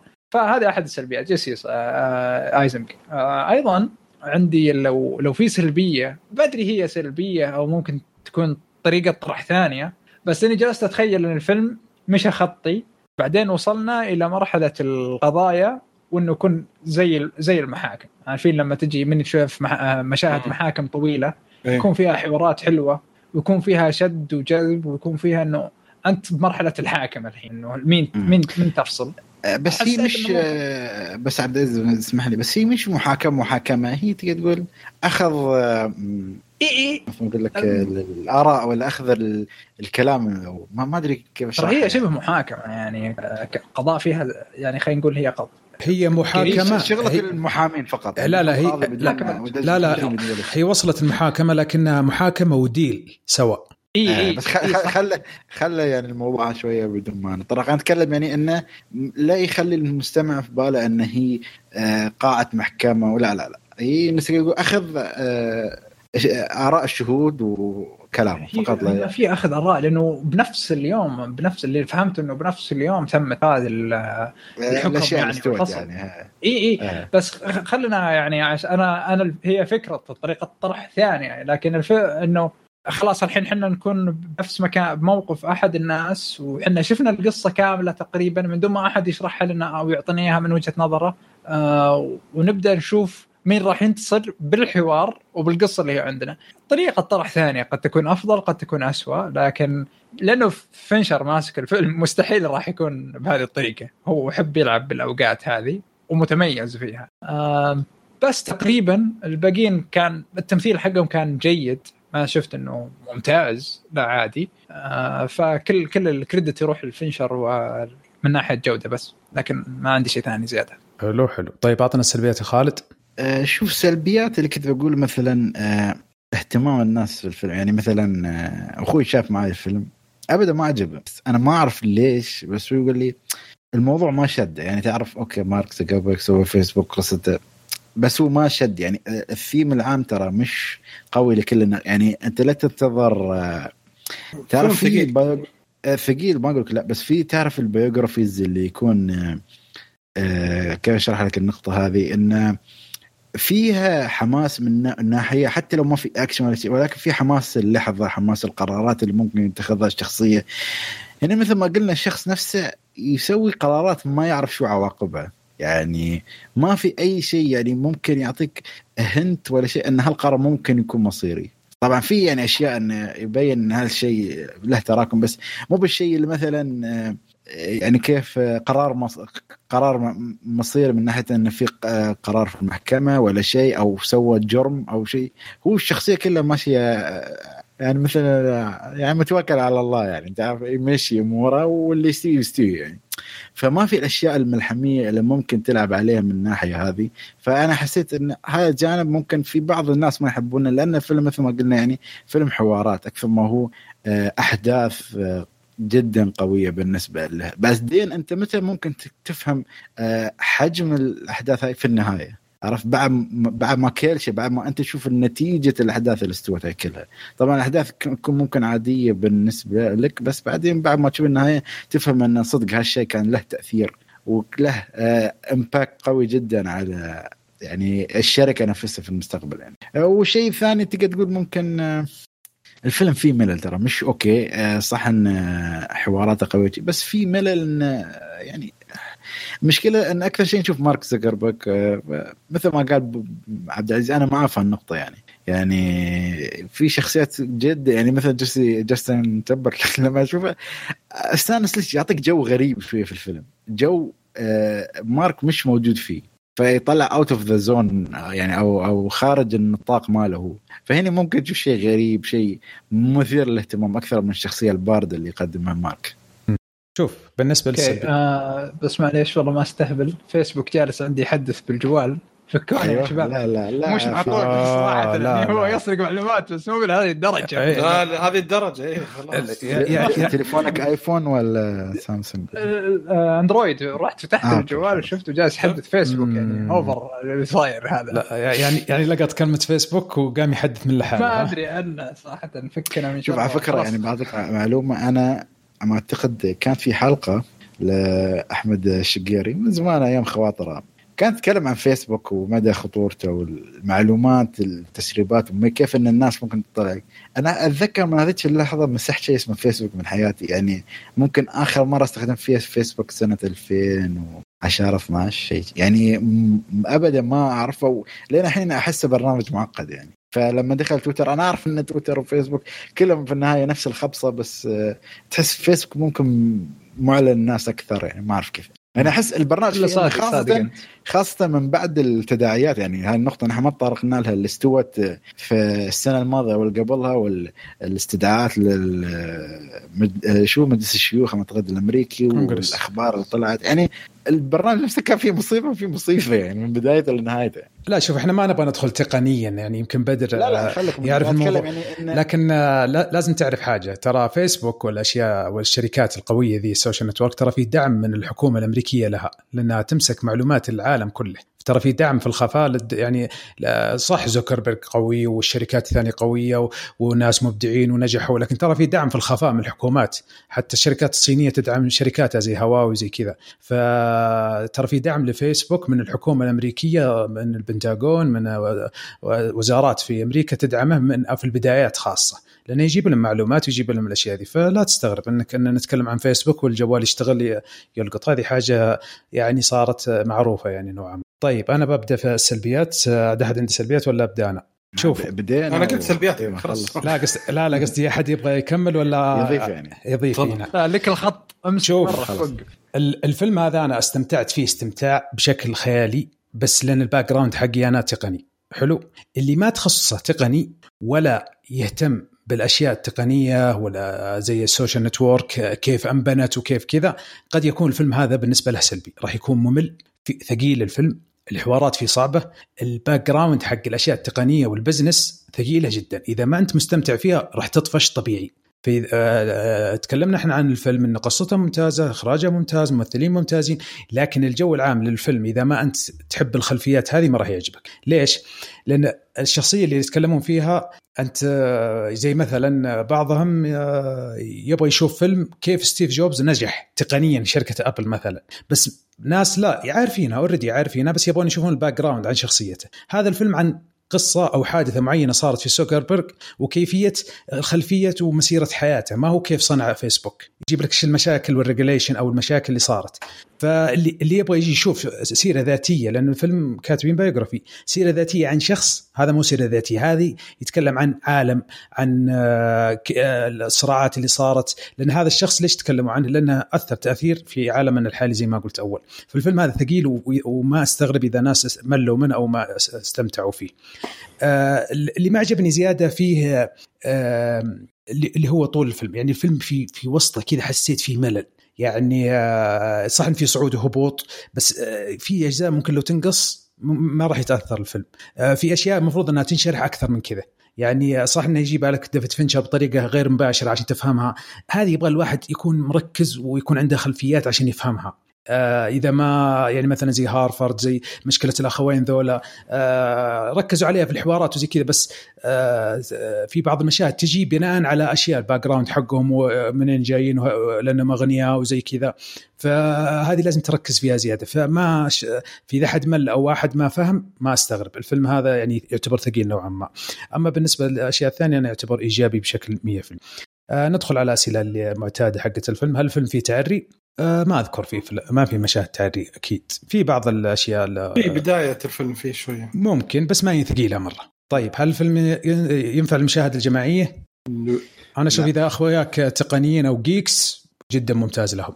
تنصحها لمن يعني؟ والله شوف إذا اللي ال entrepreneurs أو اللي يحبون ال business أو اللي يحبون الأشياء التقنية يعني مثلا آه، يمكن بدري يعرف كلامي. إذا في ناس يسولفون في أشياء تقنية ترى الناس يطالعون فيهم يقولوا إيش الملاحيس ذولا. لما تجيب لك أربعة خمسة يتكلمون في التقنية ويحبون التقنية وتخليهم يشوفون الفيلم هذا راح يستمتعون فيه. بس غير كذا ما أتوقع إني مراح لأن الفيلم ثقيل ما هو حق متعة. يعني المتعة مش الشيء الأساسي فيه. فأنا أشوف إنه ينفع الأشخاص ذولا. ما هو بشكل عام بس ينفع الأشخاص ذولا. أنت إيش رأيكم؟ صح إذا تحبون الافلام ناظروا يعني أشوف إنه ينفع. لا لا محب يعني مثل ما قلت يعني ما أقدر أقول لك إن اصنفه بس حق التقنية يعني كل حد يقدر يستانس بس في مثل ما قلت لك الفئة مش مهتمة في في ناس مثلا أحب أشوف أفلام بس مش مهتم إني أشوف قصة مارك زوكربيرج كيف سوى فيسبوك ولا شيء. فإذا الثيم نفسه أو القصة نفسها أنت مش مهتم فيها ترى ممكن الأحداث تجذبك يعني بس ولكن إذا أنت بشكل عام القصة العامة مش مهتم فيها ترى عادي. لو شو ما يسوي ما, ما تهتم يعني. حلو حلو. طيب نجي على سؤالنا الأخير. تنصحون في الفيلم من اللي ينصح ومن اللي ما ينصح؟ أنصح. بدر تنصح في الفيلم ولا لا؟ بدر شكله كسمبوسه ولا شيء. يعني. أنصح أنصح. طيب وأنا أنصح. آه بدر شكله ينصح يعني. أنا أتوقع بدر ينصح يعني. فأتوقع على بال ما يجي بدر إنه بيكون تقريبا تقييم كشكول أفلام لهذا الفيلم. Social Network بيكون.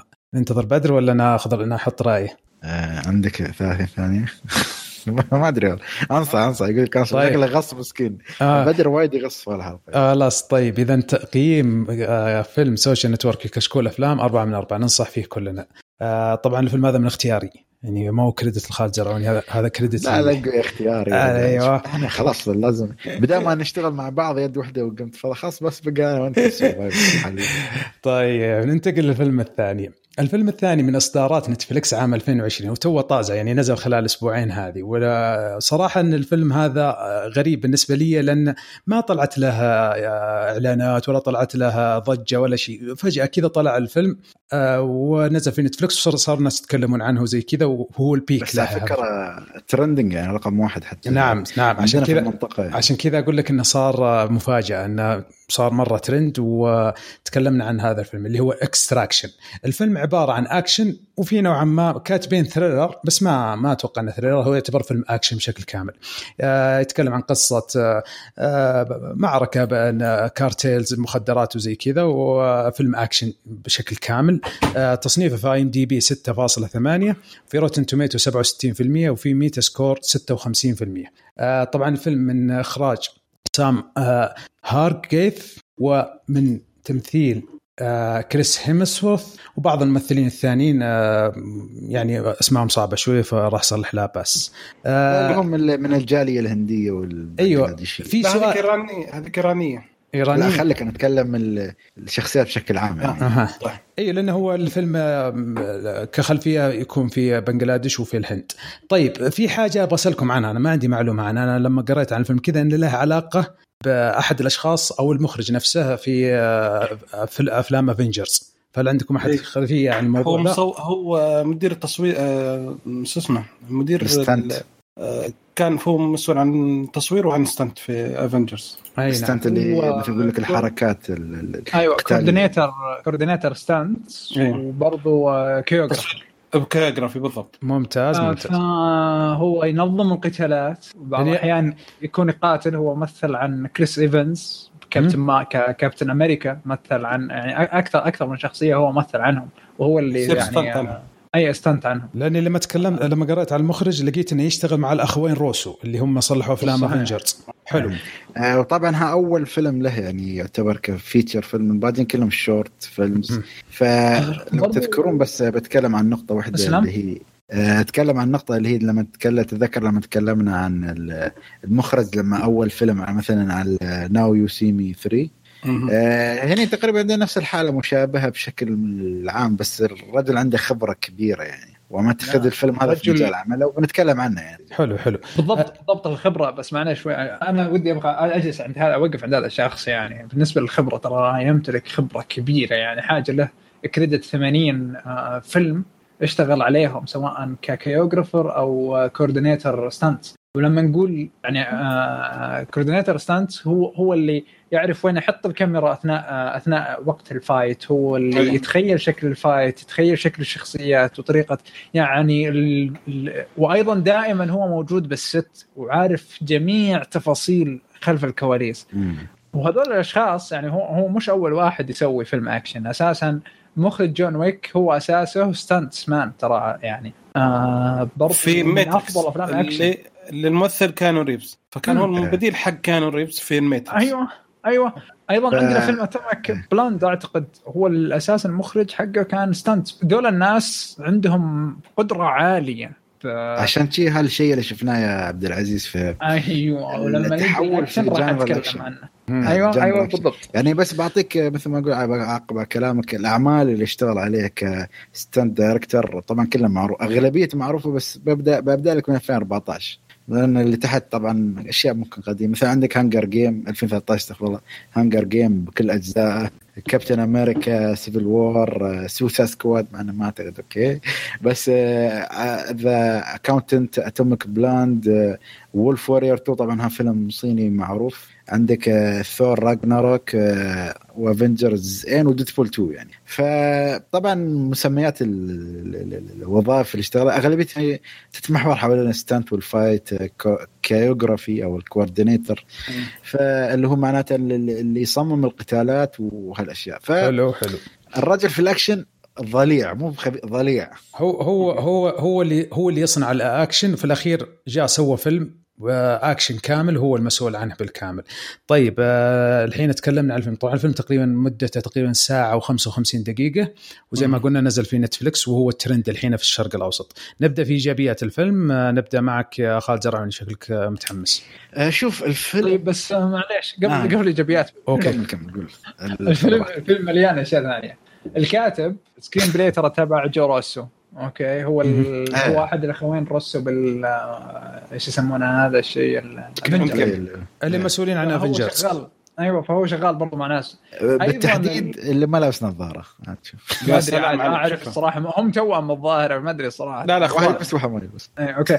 آه أيضا ترى الفيلم نفسه هو مأخوذ من كوميكس كاتبينها الاخوين جو روسو الأخوين روسو. ف موضوع القصة ما مو مو بلازم نتعمق فيه بس إنه من, من نفس الكاتب اللي يشتغل معه كثير. آه أيضا روسو صار منتج فعشان كذا الفيلم مر يعني تقدر تقول الفيلم تقعد هدية للمخرج هذا يعني يجرب شيء يعني مثل ما أقول لك ادخل في عالم السينما وعطنا موهبتك يعني. حلو. ما تاخذ أيوة رسالة. ساعدوه شوية. أكيد لا أقول لك قالوا منتجين وهذا.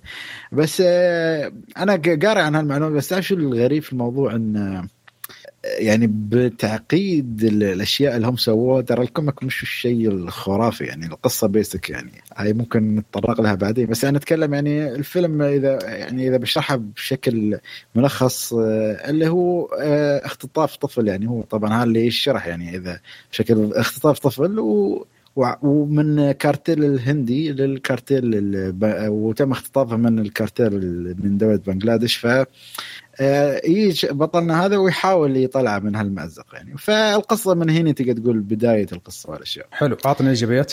زين. إيجابيات تقدر تقول آه، يعني أول شيء اللي ممكن أمشي معاه آه، اللي هو ما بتخليك تمثيل تمثيل بس طبعا بدرج لها بعدين الأكشن. يعني اللي يبغى يشوف هالفيلم يحط بباله إن هالفيلم آه، له يعني ثلاث تقدر تقول لقطات أكشن رئيسية وكلها جبارة، أنا بقول لك ليش؟ يعني مثلا لو أقارن هالفيلم جون ويك ما بقارن مقارنة ال action fight نفسه إن كيف المخرج ساعد إنه يخلي هال action fight يعني آه، يكون خرافي أو بهالمستوى.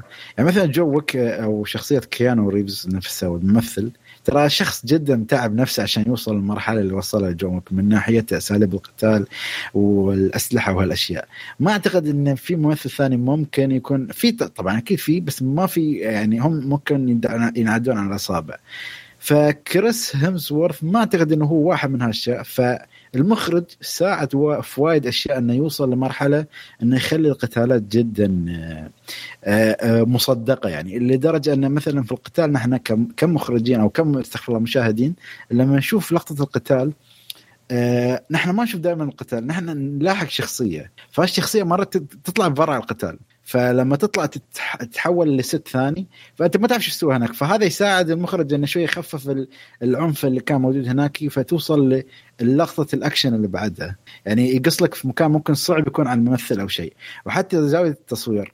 وفي بعض الأشياء اللي هي ممكن تخليك أنت آه، تتحمس في القتال نفسه إنه مش نفس جون ويك قتال تتابع تتابع تتابع.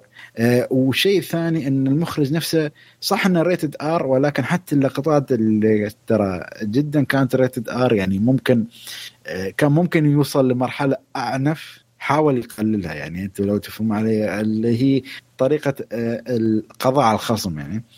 آه وصلها بطريقة إنها تقدر تقول ممكن تتقبلها كمشاهد مع إن الفيلم ترى rated R ف كريس هيمسوورث أعتقد هذا اسمه آه، دائما أسترالي ف عطى كأكشن عطى شيء حلو يعني. ولكن ما أعتقد إنه عطى نفس جون ويك يعني جون ويك دائما لما نشوف المشكلة لازم تقارن. يعني أحس آه هذا الفيلم أو كل أفلام أكشن خلاص لازم يمشون على هذا المستوى وهذا المعيار اللي هم هالأفلام فيها. أنا ما أعتقد اكستراكشن كأكشن وصل لهذا الشيء. يعني وصل لمعيار إنه يعتبر فيلم أكشن محترم. في يعني مش إنه هو الرجل الالي اللي يدخل ويخلص على الكل ويطلع. يعني في في شيء. هذا الرجل يتعرض للأذى وكل شيء. فكنت برجع للنقطه إن كريس هيمسوورث يعني سوى اللي عليه ولكن المخرج أيضا ساعده إن يوصل لهالمستوى يعني.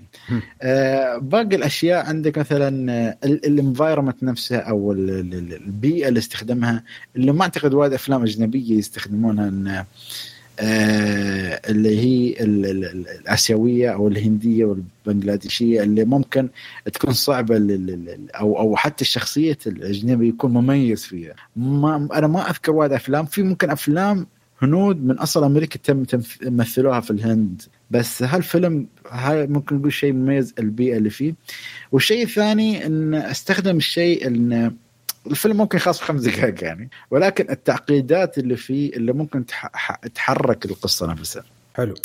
ف بعد ما خلصت تبغاني أخلص عادي بخلص الحين. لا بس تخلي للشباب شوية آه خلاص خلاص النقاط الحين أنا. برجع لك برجع لك. يلا بدر بدر اعطنا الايجابيات لا خل عبد العزيز عشان نخلص على النقاط حقتي كلها وأرتاح. لا لا يلا بدر بدر أنت يلا اعطنا ايجابيات والله شوف أنا استرسلت لأن حسيت إن الفيلم آه كيف أقول لك؟ يقدر يعني بشكل أو بآخر يعني. حلو حلو. برجع لك يا خالد ما عليك. آه بدر اعطنا إيجابيات.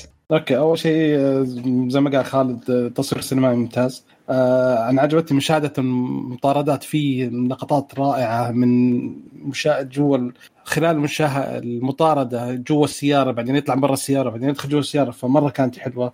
ثاني شيء عجبني الواقعية في الفيلم شوية يعني في شوية مبالغات بس الوا... كل أول شيء مثلا إيش؟ إنه كل واحد يتكلم بلغته. مو بكلهم يتكلمون لغة إنجليزية. سبحان الله يعني البنغلاديشي يكلم بنغلاديشي يتكلم معاه بالإنجليزي. ليش؟ أنتم جوا بنغلاديش ما تكلمون تكلموا بلغتكم. لا هنا تكلم بلغته. فهذا مرة شيء رائع عجبني مرة.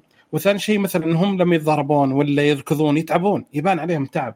يعني يبان عليهم إنه آخر شيء في لقطة من اللقطات جالسين يبغون يخلصون بس يبغى يمشي خلاص. فكني وخر عني أبغى امشي فيعني هذا مرة عجبني. مو مثل الأفلام الأكشن العاديه اللي يجلسون ربع ساعة يجلدون في بعض ولا كأنه في شيء. زي كابتن أمريكا can do this all day ف لا كنت بقول لك ترى مش كل حد جون ويك يعني في النهاية يعني عرفت؟ اي فيعني شيء حلو. هذا هذه الواقعية حلوة. يعني لما يركضون يتعبون لما يتضاربون يتعبون. يعني حتى بداية المضاربة قوة الضرب واساليب الضرب تختلف عن بعد خمس دقائق أو بعد دقيقتين من المضاربة. خلاص تغير. يبغون يخ... أوكي أبغى يبغون يوصل مرحله أبغى أخلص المضاربة دي عشان بمشي. خلاص ما بطول. فكانت مرة حلوة هذه. ممتاز. آه عبد العزيز مني اعطنا الإيجابيات. أوكي آه قبل ما أبدأ الفيلم أنا طفيت آه شو يسمونه؟ يعني كذا آه معيار الحوار معيار القصة هذه كلها طفيتها. خليت بس معيار شغال واحد اللي هو الأكشن. يا ساتر إيش القوة هذه؟ يعني أنا ما شفت جون ويك ولا أبغى أشوفه لأني أنا ما أحب الكيانو ريفز هذا. معليش هذا بس أنا ما أحبه. boom. آه ف وش المفاجآت هذه اليوم؟ كل واحد يفجعني. إيش رأيك؟ هذا ما شاف أنا أنا عندي سبايدر مان وهذا. ما بقول تصريح ناري. باقي يقول شيء واحد بعدين أزعل منه اقوم آه، سؤال بدر شلون شفت الفيلم؟ هو على نتفليكس. شفته 720 ولا 480 ما كان يشتغل كويس الابل تي في ما شافه على ابل شافه على الآيفون. لا لا لا. لا هو مشكلة. لا يشتغل يشتغل. مو مشكلة بس ال... لا خلاص لا نرجع. كمل. لا. كمل كمل يا عبد طيب في مشهد أكشن جاء صراحة عن أفلام كثيرة. يعني آه اللي هو أول مطاردة بالسيارة. يا ساتر القوة صراحة أبدأ يعني من وين وأنتهي فين. المشهد كان كله تقريبا شبه كاميرا واحدة. حتى أنا مع إني جيد بالتقاط القصات. أذكر فيلم 1917 تقريبا عديتها واحدة واحدة. بس بهذا الفيلم كيف كانت مترابطة بشكل أسطوري. وبعدين كان في لقطة أذكر إني كذا وقفت مسكت رأسي. إيش سووا هنا بالضبط هم؟ هل هو VFX هل اللي صار آه اللقطة آه هذه أنا أقول لك إنه مو VFX حقيقة. لأن شفت مقطع يشرحها. دقيقة أنا ترى أقصد لما طلع لما كان بالسيارة والقزاز نعم. القزاز بعدين راح راح برا السيارة كذا. من دون من دون تفاصيل يا شباب. إيه. آه ما ما أعتقد أحد راح يعرف هذه اللقطة. طيب روح يعني كمل. إيه. أنا هنا هنا مسكت راسي اللي الخطوط هذه حقيقية. توي شايف انعكاس القزاز. بعدين ما كسر إيش اللي صار بالضبط؟ ورجع من نفس المكان يعني ولما طبعا كمل كمل كامل المشهد. هذاك أعتقد إنه كامل المشهد أفضل من فيلم 1917 كاملا. من هذه النقطة يعني والله تصريح قوي هذا. تص... وقد وأقدر أعطيك كل نقطة ليش هو أفضل. نعم. وبكل ممتاز. طريقة يعني ليش هو أفضل. بس خلاص خلصت الإيجابيات يعني. تبقى أيوه. يعني أقول لك؟ حلو حلو. طيب آه أنا بتكلم عن الإيجابيات. شوف آه الفيلم هذا نخلص أرجع لي. أبشر ولا يهمك. باقي عندك شيء؟ يعني نقطة أخيرة باقي. طيب خلاص أنا بخلص عليك. آه شوف الفيلم هذا أكشن. حلو. فزي ما يقول عبد العزيز ترى صحيح إذا دخلت الأفلام الأكشن لا تبحث عن منطقية أو تبحث عن قصة قوية أو تبحث ابحث عن الأكشن. يعني يا عبد العزيز إذا عجبك الفيلم هذا لازم تشوف جون ويك. جون ويك آه، ترى كأكشن جدا ممتاز. الأول يا رجال فكرني أنا ما أحب ترى أشوف كيانو ريفز كذا على الشاشة. آه. خلاص لا تشوف إذا مسك شخصية مش كجودة فيلم. الموضوع, الموضوع شخصي شخصي يعني على العموم. شوف القصة جيدة. الخلفية حقت البطل الفيلم لا بأس فيها لكن الشيء الجبار في الفيلم. المخرج. المخرج هذا يعني هو ثلاث أفلام اللي أنا أعرفها اللي تصورت بهذه الطريقة. بيردمان 1917 وهذا. زي ما قال عبد العزيز أنا أركز في حكاية تقطيع الصورة. يعني زي تشالنج أقول يعني 1917 سمعت عنه قبل ما أشوفه وعرفت طريقة الإخراج ولما شفته أوه هنا قطع هنا وقف. هذا الفيلم خاصة في المشهد اللي في وسط الفيلم. اللي هو زي ما قلت مشهد السيارة جبار. أنا عدت المشهد يعني يا رجل أنا حسيت إني ألعب بلاي ستيشن. حسيت إني يمشي آه، يعني حتى هو يمشي حتى ترك السيارة. لما يمشون برجليهم ويمشي الشخصية البطل في الفيلم كأنك معهم كأنك معهم في آه، الله يكرمكم في الزقاق مع الناس تمشي معهم. أي. يعني طريقة الإخراج طريقة المشاهد الصور التصويرية زوايا الكاميرا زوايا الكاميرا ومنطقية الأحداث اللي قلت عليها بدر ممتازة من ناحية أكشن. نعم. يعني أنا تفاجأت إن الفيلم هذا ما له ش... ما له ما له publicity عالي ما له إعلان قوي. وتفاجأت من الفيلم إنه من مخرج هذا أول فيلم له طويل تقريبا. أه تفاجأت من الممثل كريس هيمسورث يعني هذا ينبئنا بممثل جاي أكشن جبار. يعني ممكن يبدأ في سلسلة مستقبلية. أه حكاية صناعة المعارك وصناعة ال locations وزاويات التصوير الفيلم rated R, rated R يعني فيه عنف زايد ففيها جدا جمالية صرت أشوفها في الأفلام الجديدة زي جون ويك زي هذا الفيلم زي فيلم اللي تمثله شارليز ثيون شو اسمه اتوميك بلوند أو زي كذا. آه طريقة الإخراج الأكشن في المعارك ما هي زي زمان تحس إنها CGI الحين هذه تحس إنها حقيقة. يعني تحس إن البطل يلعن خيره يتعب يندق دق في الفيلم. يعني ما هو ما هو زي الأفلام القديمة كلها CGI ودوبلير وتمشي أمورك. لا هذه تحس إن الممثل والبطل ولا نقطة عرق الناس أي نعم. يعني حتى اللي يقول عليه بدر صادق توصل لمرحلة إنه يقول يا أخي فكنا فكنا خلني أروح. هذا البطل. يعني آه، فصراحة كان فيها واقعية فيها إخراج الإخراج مرة ممتاز. طبعا آه، ما أبغى أكمل في آه، شو اسمه الإيجابيات عشان خالد الظاهر عنده بعض المعلومات. بس ف... ممكن ممكن خلينا نوقف بس عند عند المشهد هذاك عشان نشرح okay. مدى الصعوبة حقه. بس من دون تفاصيل الله يسعدك. لا تفاصيل okay. بعدين لا يعني المشهد هذاك عظيم ترى مرة عظيم. جدا جدا. أساسا المكان ضيق. زين. والأماكن الضيقة ترى جدا صعبة على على حاجة مثل كذا لأنك تحتاج تلف وتدور وبعدين وراك طاقم كامل يشتغل معك على نفس الحاجة من حقين صوت وحقين اللي هم الكاميرا المؤثرات البصرية وتفاعل الممثلين مع الموضوع تفاعل الممثلين مع حركة الكاميرا. ثانيا البيئة ترى مرة صعبة بالهند. ما في حاجة إنه يمديك تشتري مكان كامل. ما ما في ما في. اذا بتاخذ طريق راح تمثله مع الناس. الناس راح تمشي ما لها شغل فيك. زين؟ نعم. مو بنفس أمريكا راح راح يعطونك شارع بوقت معين أو راح يعطونك مكان وقت معين أو استديوهات أو locations أو استديوهات. ترى هذا المكان الحقيقي deal with يعني. مع ذلك كيف إنه قدر يصمم يعني تجانس الناس معه والواقعيه اللي هم فيها وأيضا المكان بحد ذاته لأنه في صعدات وفي نزلات وفي شارع وفي داخل وبرا وكل مكان. كله قدر يرتبه مع الناس بواقعية وبمنطقية كان حاجة جبارة جدا. ف وخصوصا الناس الناس يعني ما ما سببوا له إزعاج إنما بالعكس استخدمهم ك... كبيئة آه، تقدر تكمل معك كانت حاجة ممتازة جدا. الحين نرجع نكمل الإيجابيات. يلا روح يا خالد. زعل خالد. آه شوف لا لا ما زعلت ولا شيء. لا شوف آه، إذا بقول شيء عن الأكشن كان النقطه الاخيره كنت بذكرها. إذا بتقارن آه، في جون ويك وهالشخصيه أنا أقول لك ليش إن آه، كريس هيمسورث ما وصل للمرحله اللي وصل لها كيانو ريفز ليش؟ لأن لو تلاحظ في, في أفلام جون ويك في قتالات تكون مصورة تصوير يعني متتابع يعني التركيز كله على الشخصيتين ما ما ما ما يحيدون لل environment خاصة في الأجزاء الأول والثاني. ففي هالفيلم لو تلاحظ إن في شوية كيف أقول لك لف على الحركات. يعني في حركة يسويها بس ما يكملها. هاي طبعا متعمدة من ناحية المخرج إنه ممكن ينهيها بس بمشهد آخر ولا shot آخر من زاوية أخرى إنك تبين خلاص خلصت الحركة. بس هي إنه ممكن ما تكون مسويه بهالطريقة. فأنا هالشيء اللي صدق عجبني في المخرج. وبس يعني هالنقطة كانت آخر نقطة كنت ممكن أذكرها في الإيجابيات.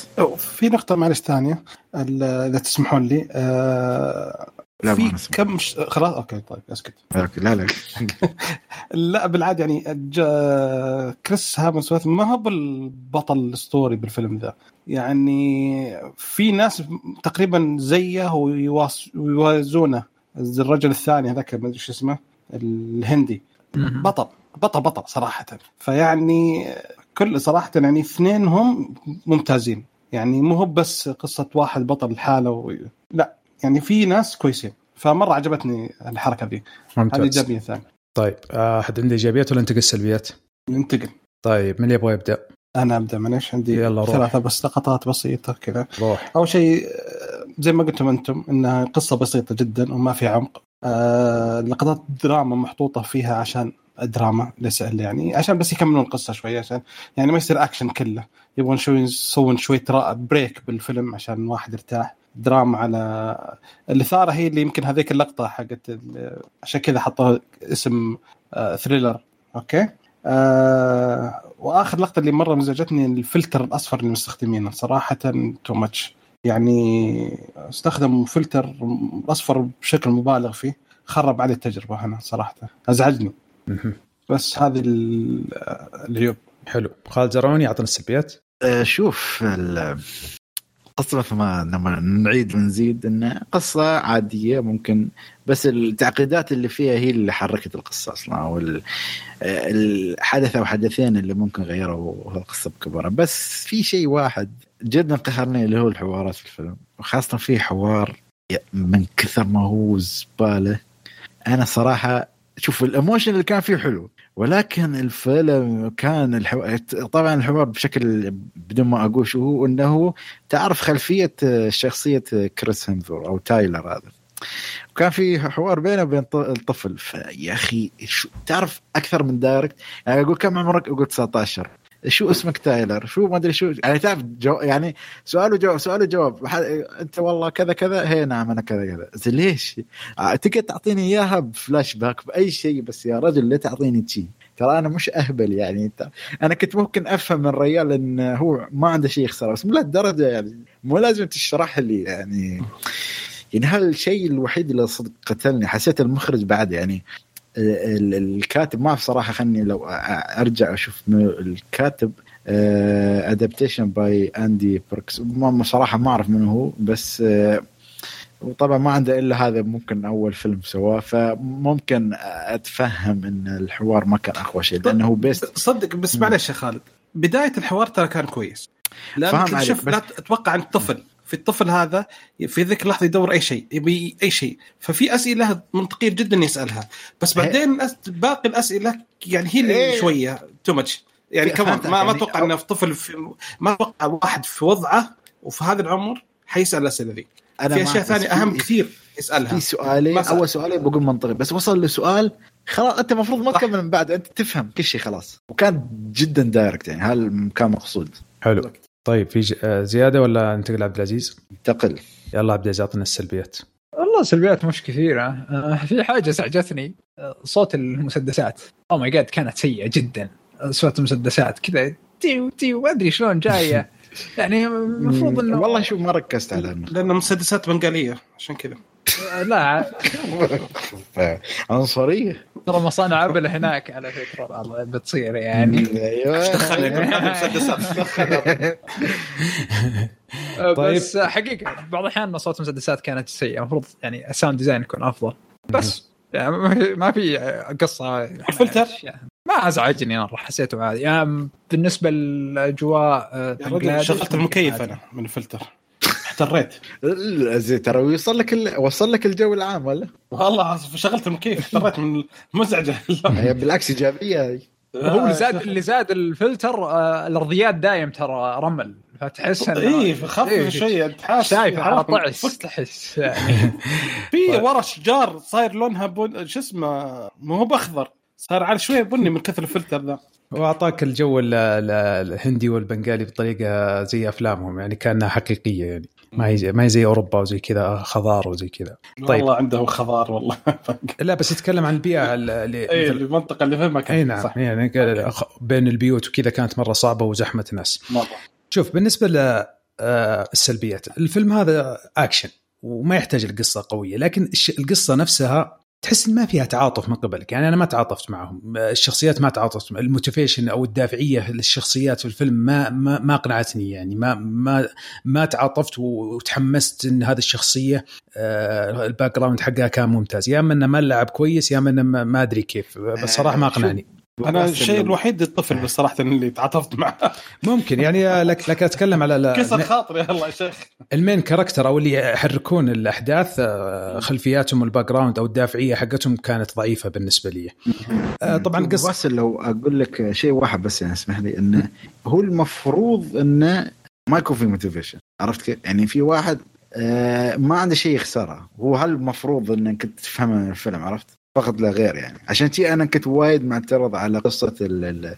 آه كيف أشرح لك إياه؟ اللي هو الحوار اللي سوى بينه وبين الطفل عرفت؟ حسيت إن لو خليته مبهم لي ممكن كنت اقدره أكثر يعني. ترى ما هو بس البطل الفيلم كانت بس مفهومة يعني. ترى مو بس البطل الفيلم يعني حتى الشخصيات الثانية. صح إنها أوجدت حتى الممثل الهندي اللي قال عليها بدر إنه ممتاز.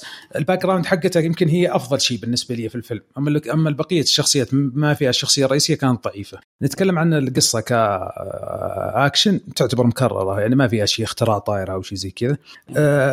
تقريبا كاكشن أقول لك ممتاز. بقية الأشياء الثانية آه، ضعيفة يعني فيها ضعف كثير لكن الفيلم بشكل عام استمتعت فيه عاد أحد أنت زيادة ولا ندخل على الأسئلة المعتادة؟ الله يخليك طيب هل الفيلم فيه تعري؟ لا ما في. إيه في لقطة واحدة ازعجتني جالس جالس أقول الله ممتاز.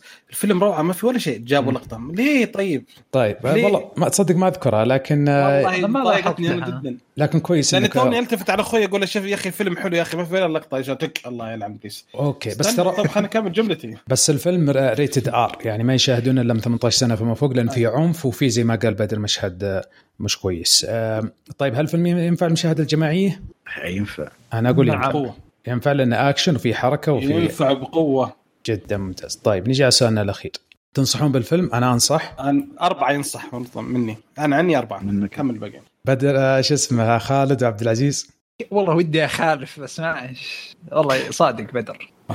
طيب لا أنا طيب. أصلا بس أنا بس بقول شيء يعني بس كمل بس عشان ما عندي مشكلة بس تنصحون كلكم. يعني على مقياس كشكول أربعة من أربعة.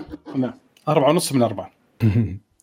عني نص أنا أبو طبعا أبو باسل مختار الفيلم يعني اي أي فيلم ياخذ درجه كاملة أبو باسل والله بالعكس اللي اختاره آه، شو اسمه هو خالد زرعوني بس ترى في الأصل اللي اختاره بدر لأن بدر أرسل لي قال تبون فيلم اللي يتكلم عن خالد فبدر وخالد هم اللي اختاروا. هو لا شوف صراحة لأن بعد الفيلم رائج فنحن نحاول يعني مو كل آه، فيلم قديم نحاول قديم جديد يعني. والله شوف صراحة داخل الفيلم توقعاتي مرة أقل من السالب. أقل يعني عن موغلي؟ مرة يعني مرة جاي داخل. ماني متوقع أي شيء صراحة لأن كريس هامزورث و... وفيلم مباشرة على نتفليكس فمرة داخل ماني متوقع أي شيء ولا حتى أخوي يقول لي وش قلت؟ ما أدري شغلة بس. طيب وش قلت لا لا لا, لا تقرأ شيء. ادخل بس شغل وخلينا نتفرج.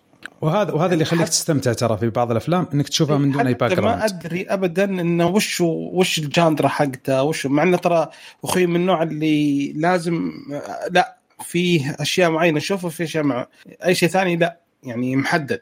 قلت له شغل بس خلصنا. قال طيب. فتفاجأتنا صراحة. عشان كذا أول ما خلصت مو أول بسط اللقطة أرسلت لو باسل قلت ترى شفت الفيلم تبغى تتكلم عنه الحلقة الجاية ترى معكم.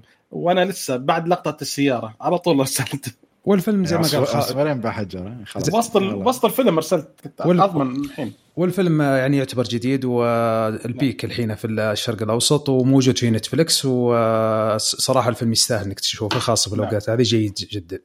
طيب. يعني بس بقول شيء قبل ما نوصل التعليقات عن الفيلم و... اول شيء يعني أول نقطة اللي هي عبد العزيز يعني إذا أنت عجبك الأكشن في الفيلم زين؟ لازم صراحة تشوف ما راح أشوف ما راح أشوف. ليش؟ لا تحاول. خلاص انسى أنا أنا أنا شفت تقريبا نص نص الفيلم حق جون ويك الأول وقفت صراحة ما مستحيل. شوف ترى أنا معك يعني كقصة وهذا خلك بس كأكشن رقم واحد.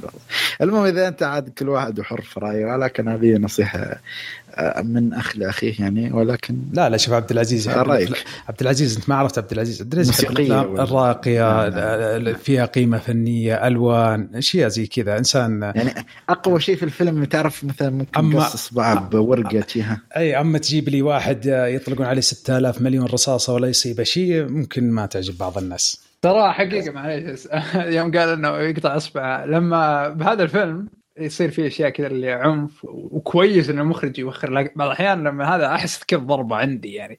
أجلس أنا أتوجع مو بالهذا. اي يعني أتخيل هذا. فيصير عندي ذي مشكلة. حلو حلو. خل... خل... شوف بس خلاص ننتقل التعليقات لا تحرقون شكلكم تحرقون بس لا نقطة أخيرة بس بقولها. لا. يا أبو بس مستعد خلاص ما في وايد تعليقات اليوم. المهم. عندك في أفلام اللي هو كان يتكلموا عنها الناس اللي مثل الافلام Call of Duty والأشياء اللي اللي اللي بس فقط مشاريع كاسم. أنا أحس ممكن على بعد نهضة الجيل اللي هم الناس اللي هم المختصين في ال fight coordination و fight choreography اللي هم الناس المتخصصين في القتال. أحس أحيانا هالوقت الأفلام هاي تطلع خاصة عندك مثلا مثلا إذا بمشي على سلسلة Call of Duty في بعض الأجزاء لها قصص حلوة يعني. فممكن تساعد القصة تساعدها شيء بالمشاهد القتالية الاحترافية اللي يستخدمونها الأشخاص. فما أعتقد ممكن هالمخرج يحصل سوق كامل أو الناس اللي, على شاكلتها إنه يحصلون سوق مش مشبع ويحتاج إن يعني يشتغلون فيه. مثل ما قلت لك يعني شو شو رأيك فيلم قصتك ممكن تكون عادية وفي أكشن كان جيد. فما بالك لو فيلم فيه قصة محترمة وأكشن فصدقني هذا ممكن يطير المعيار أكثر يعني. صحيح صحيح أتفق معك.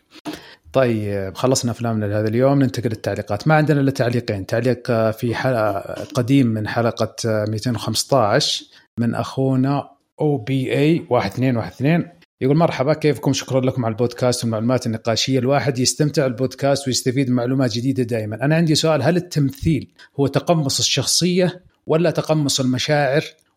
وش رأيكم؟ إيش الأصعب فيها؟ شكرا لكم. إيش رأيكم يا شباب؟ هل التمثيل هو تقمص الشخصية ولا تقمص المشاعر؟ اولا آه تبدأ من عند معليش بس تفضل. بدر. آه يختلف على حسب الشخصية المعطاة لك. إذا كانت حقيقية فأنت تقمصها بغض النظر عن مشاعرها. فأنت يجب ان تشوف طريقة تحرك كدينه الأشياء اللي هو فيها كيف يسوي كيف يمشي كيف يركض كيف يتحرك. لكن آه فيها مثلا خلينا نقول شخصية خيالية أنت اللي راح تخلق الشخصية. ممتاز؟ فأنت راح تتقمص المشاعر عشان تخلق الشخصية. هذا بالتمثيل حلو. في إضافة يا بدر؟ لا بس كلام. جاب اللي بغيت اقوله ما شاء الله. خلاص ممتاز. الله يعطيك العافية. آه في تعليق في آه قناة كشكول آه في آه للبودكاست في اليوتيوب من سعد الشهري. يقول اكتبوا فكرة النقاش عشان الناس يتحمسون لمتابعة الحلقة. والله فكرة راح ندرسها ونفكر فيها مستقبلا. ممكن نصلح هنت أو شيء زي كذا في تغريدة في تويتر أو شيء زي كذا عن المواضيع اللي راح نتكلم عنها مستقبلا. إن شاء الله راح نفكر فيها. آه طبعا تعليقاتكم. بكمل. لا بس بكمل على شيء واحد إن أه شوف نحن نكتب كل شيء يعني أي شيء تكلمنا عنه في الفيلم أو الحلقة نكتبه. يعني إذا في مرات ننسى شطحات يعني مثل ما حلقة اليوم يعني مثلا تكلم شوي عن رمضان شوية أبل شوية ما أدري شو تكلمنا عن شو. فيعني إن شاء الله يعني إذا كان في موضوع أكيد نكتب عنه يعني بشكل آخر. بس ما أدري إذا أبو بس ذكرت لأني طلعت فما أدري ذكرت لأن حلقة الحلقة الماضية ما كان في له رابط في الموقف عشان كذي ما كان في تعليقات اي نعم. طبعا تعليق تعليقاتكم و... راح نقدر نطل... نقراها سواء في اليوتيوب في قناتنا في اليوتيوب حقت الكشكول آه، آه، حقت البودكاست اللي في اليوتيوب. تكتبون تعليقاتكم هناك راح نقراها أو في التويتر. وبإذن الله لأن الموقع فيه بعض الأشكاليات راح خلاص. تمام. جاهز الحين؟ تم تم. خلاص. حياكم الله. وبرضه على الموقع جاهز بإذن الله. حياكم لا ترى قبل قبل نص ساعة. ممتاز. إذا آه. تعليقات متهمه جدا. وحنا نسجل جاني جاني إيميل إنه شغال. ممتاز ممتاز. هذا هذا إذا قد خويك تقني ودائما كذا فنانين يفزع لك في آخر لحظة. في تعليقاتكم جدا مهمة لنا ونستمتع فيها سواء على الموقع أو عن طريق تويتر أو عن طريق يوتيوب وان شاء الله بإذن الله نتكلم عنها. هذه كانت حلقتنا لهذا اليوم أتمنى تكونوا استمتعتوا معنا ولا تنسوا تعطونا تعليقاتكم على الموقع فيسبوك تويتر وأعطونا تقييماتكم على صفحتنا في ايتونز كما لا تنسون تتابعونا على يوتيوب عندنا أشياء جميلة هناك ونشوفكم ونشوفكم إن شاء الله الحلقة القادمة على ألف ألف خير.